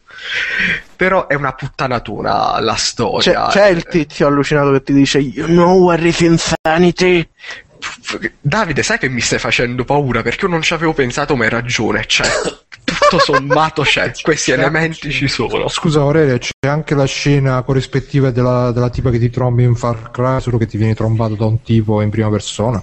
No, questa manca purtroppo. Dai, non spingiamoci oltre. Quello sarebbe stato il top, no? No, guarda, io comunque è una puttana. Confido nei modder PC per la nude patch, che sta mettendo anche troppo shit. Ma dicono che ci sono dei bug che se li sfrutti a dovere non serve nemmeno la patch. Quindi, già c'è la maglietta trasparente. Esatto, fatevi un giro su internet, sì, dovreste trovare. Comunque, Google, secondo me Google è un buon punto di partenza questo Tomb Raider, però questo episodio qui è un'occasione in gran parte sprecata. Non mi pento di avergli dedicato il mio tempo, però si poteva fare di meglio. Il secondo consiglio, posso parlare di un altro podcast concorrente, no, vero? Certo. No? Che tanto qua Bruno è attivissimo nella promozione dei podcast. La mafia. Sì. Allora, come sapete, io ho sostituito il PC perché il mio era morto 2 settimane fa, quindi stavo reinstallando iTunes e rieffettuando le varie iscrizioni ai podcast, e mi imbatto in questo Una settimana da nerd, che è uscito tipo a gennaio e io non lo conoscevo ed era già in cima alle classifiche, quindi mi sono incuriosito, l'ho scaricato e devo dire che il successo che ha è meritato, perché è molto gradevole, restituisce proprio il feedback della chiacchierata fra amiconi, un po' come facciamo noi, però loro penso che da come parlano e dalla qualità della registrazione mi sa che si vedono proprio di persona e registrano dal vivo, questi due ragazzi universitari, che mi sa che sono universitari più o meno coetanei miei, ma è un formato che mi piace, perché parlano per un'oretta in massima parte di attualità, piccolo angolo dedicato alle nuove uscite, alle recensioni, posta dei lettori, cose così, però con un grande ritmo. Diciamo che com'è Free Playing prima che diventasse un podcast di 5 ore. Esattamente, no, ma loro poi hanno un ritmo mostruoso, al punto che Aurelio tu cuoque. No, ma è un complimento, per lo secondi pure, lo secondi. Davide c'ha sempre ragione.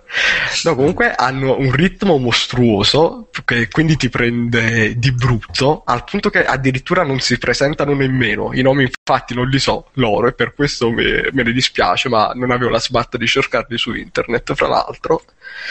però la chiacchierata è coinvolgente, così ti diverte, non ci sono pause rompicoglioni, e intervallano poi le varie sezioni con degli intermezzi musicali sfiziosissimi, tipo hanno parlato di DuckTales e poi hanno fatto partire la sigla di DuckTales, che è stato un momento epico, me la sono messa a canticchiare in macchina preso dall'emozione. No, molto molto carino. Se piacciono questi podcast così molto colloquiali, vi piacerà, lo consiglio. Detto questo, passo la parola a Mirko. Allora, io sta settimana ho finito Max Payne 3, che ho cominciato la scorsa. Carino, cioè mi è piaciuto, un po' stiracchiato forse. Quello che dici, eh? No, ma è un bel gioco, sicuramente. L'ho trovato un po' stiracchiato nella parte finale, un gioco che veramente ho accusato il fatto che fosse un po' troppo lungo, perché alla fine arrivi nell'aeroporto, poi... Scusa, dicevi Simone? No, sì, ti stavo secondando, cioè, giusto.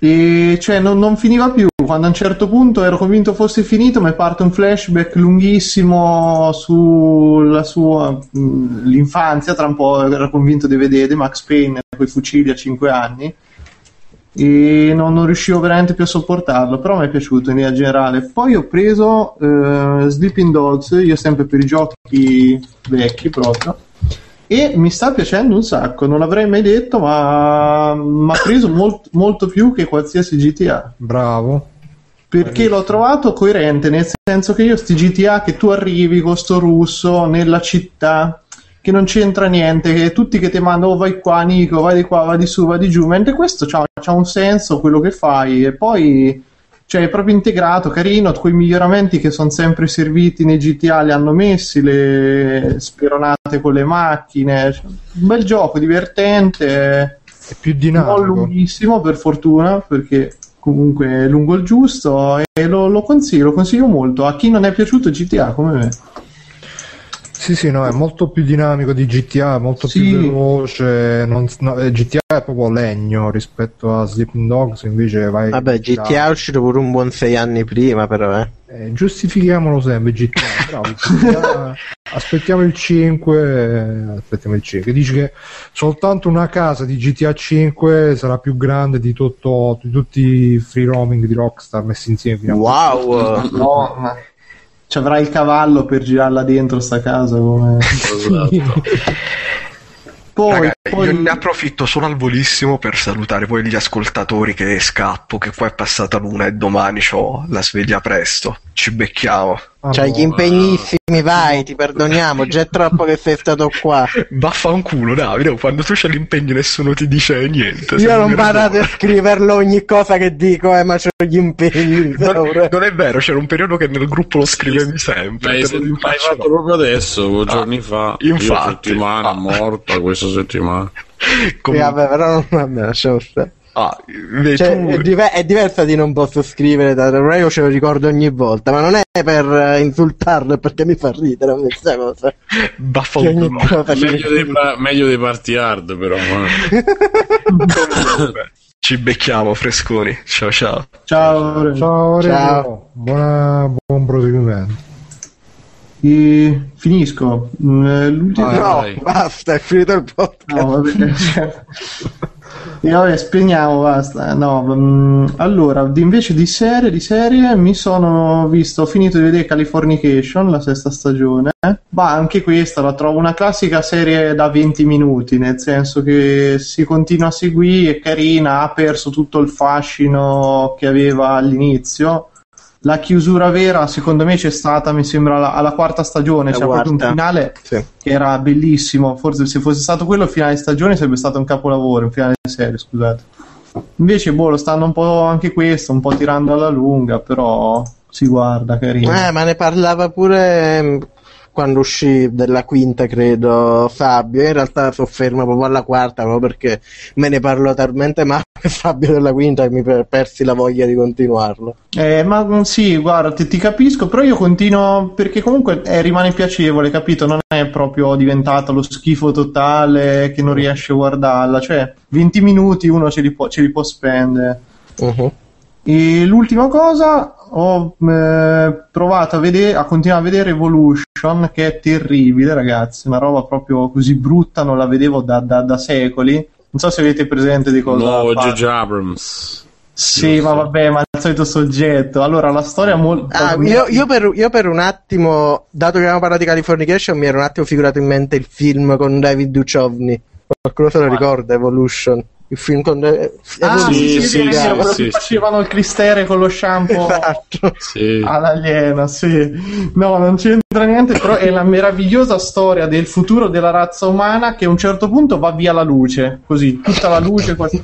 e tutto l'Xbox, no, anche l'Xbox non so più connessi a internet, esatto, ma al tipo di Microsoft non gliene frega niente, perché... esatto.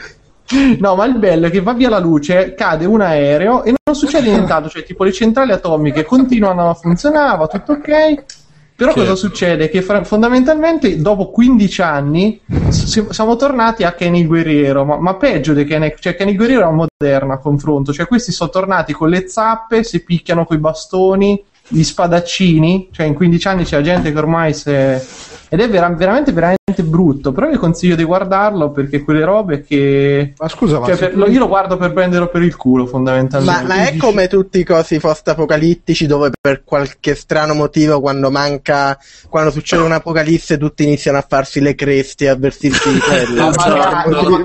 Magari, Davide, magari, cioè questi sono tornati tipo vestiti come nel Medioevo, non si sa perché in 15 anni devono essere spariti, cioè va via la luce, sono spariti anche i vestiti, non lo so. E beh, se li faceva la Microsoft probabilmente. Sì, cioè, ma è proprio una serie, cioè le pistole, allora ho capito, non funzionerà, è andata via la luce, non funzionerà, no, un mirino laser. No, sono tornati ai moschettoni, quelli proprio con la polvere da sparo che carichi, boh. Ma scusa, cioè proprio si vede che l'hanno studiata da cima a fondo, una roba dove non è che ti serve la sospensione dell'incredulità, ti serve proprio la sospensione dell'intelligenza per riuscire a seguire. Ma però se mi dici... Però quella è, vabbè, se volete Terranova, che quella era veramente il top, meraviglioso, c'erano i dinosauri, c'era tutto. Cioè c'erano anche dei dinosauri volanti, loro scappavano, tipo andiamo dentro un recinto, e il recinto era aperto sopra. Che poi c'erano è caduto Davide, e poi abbiamo perso Davide. Ma lo Davide... No, comunque dicevo che se dici che ci stanno gente che se le dà con le spade e quelle cose, a me... Ma è brutto, Bruno, è brutto forte, però... Ma cioè della gente tipo Bruno, delle robe tipo persone che vanno in giro dopo 15 anni che non c'è più la luce con l'iPhone ancora in tasca. E funziona? Non te lo dici, sì, dopo un po' si trovano un modo di farlo funzionare, vabbè. A energia solare. Beh, magari, cioè... No, vai, passo la palla a Simone e chiudo qui io. Okay, ma io veramente, come dicevo prima, c'ho il blocco. Che è successo? Sì. Sei riuscito a interrompermi senza volerlo. Ormai vai istinto, Davide. Esatto, tipo i cani che sentono gli odori. Sento l'odore della paura. Che come dicevo sono in fase di non ritorno, di non gioco.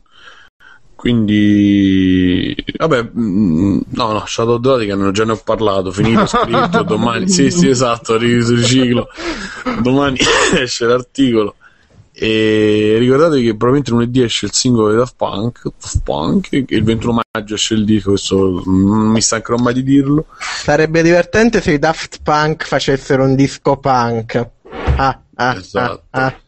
Però sono usciti due...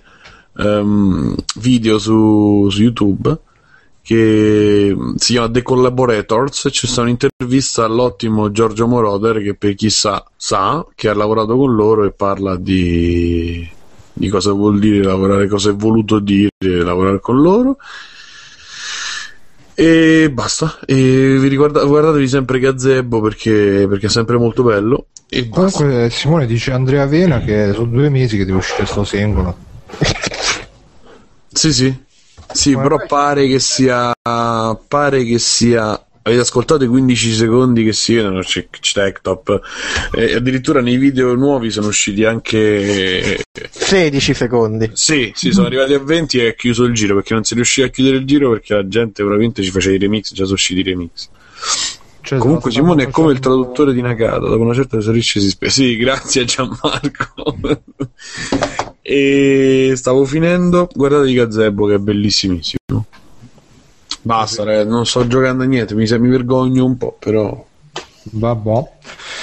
E niente, cari passo amici, la palla a niente, tanto sempre l'ultimo, quindi passo la palla a tutti. Cari amici, grazie di averci seguito fino adesso.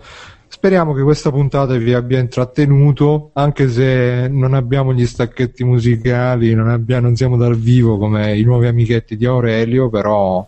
Posso fare la canzone di Jurassic Park, se vuoi. Guarda, mi sto mettendo a canticchiarla.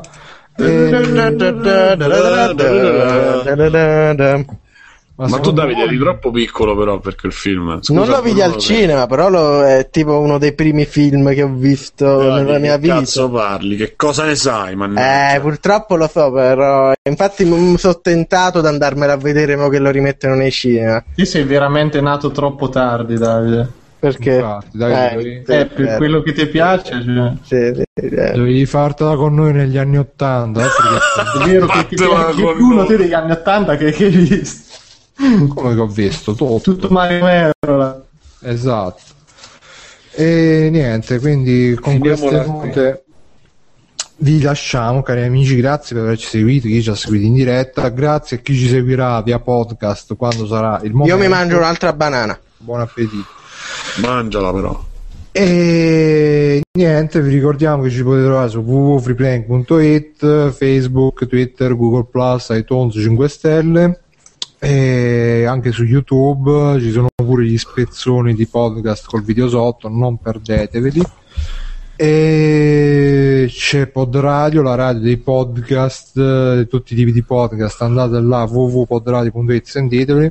Io sono stato Bruno Barbera, mi trovate su www.recensopri.it, diciamo, www.indivolt.it, diciamo pure là, e su Twitter BrunoB78. Con me ci sono stati Simone Cognome, dove ti troviamo Simone? Mi trovate voglio diventare grande.blogspot.com, forse, tuneshelter.com,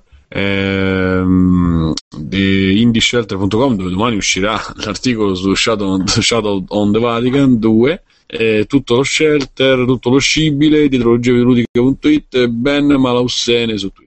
Ok, mitico Davide, dove troviamo grande Davide? In giro. Sta risposto però, Davide. Che palle, infatti, dai. Stavo mangiando. Hai ragione. E adesso? Ve lo dico io, dove lo trovate? Lo trovate in giro su internet, su Game Shelter, Indie Shelter, Tune Shelter, Movie Shelter, theshelter.com e su Omimim. Po' su Twitter, iscrivetevi a lui ma non gli iscrivete perché il maestro. Oltretutto ultimamente su The Shelter passo più tempo a postare cazzate sulla pagina Facebook di The Shelter che a scrivere articoli, però. Quindi cari amici, non perdetevi questa grande mettetevi mi piace, che io ogni cazzata che vedo la ributto su quella pagina. Grande. E Mirko è stato anche con noi. Mirko, dove ti troviamo? Sarò io a trovare voi.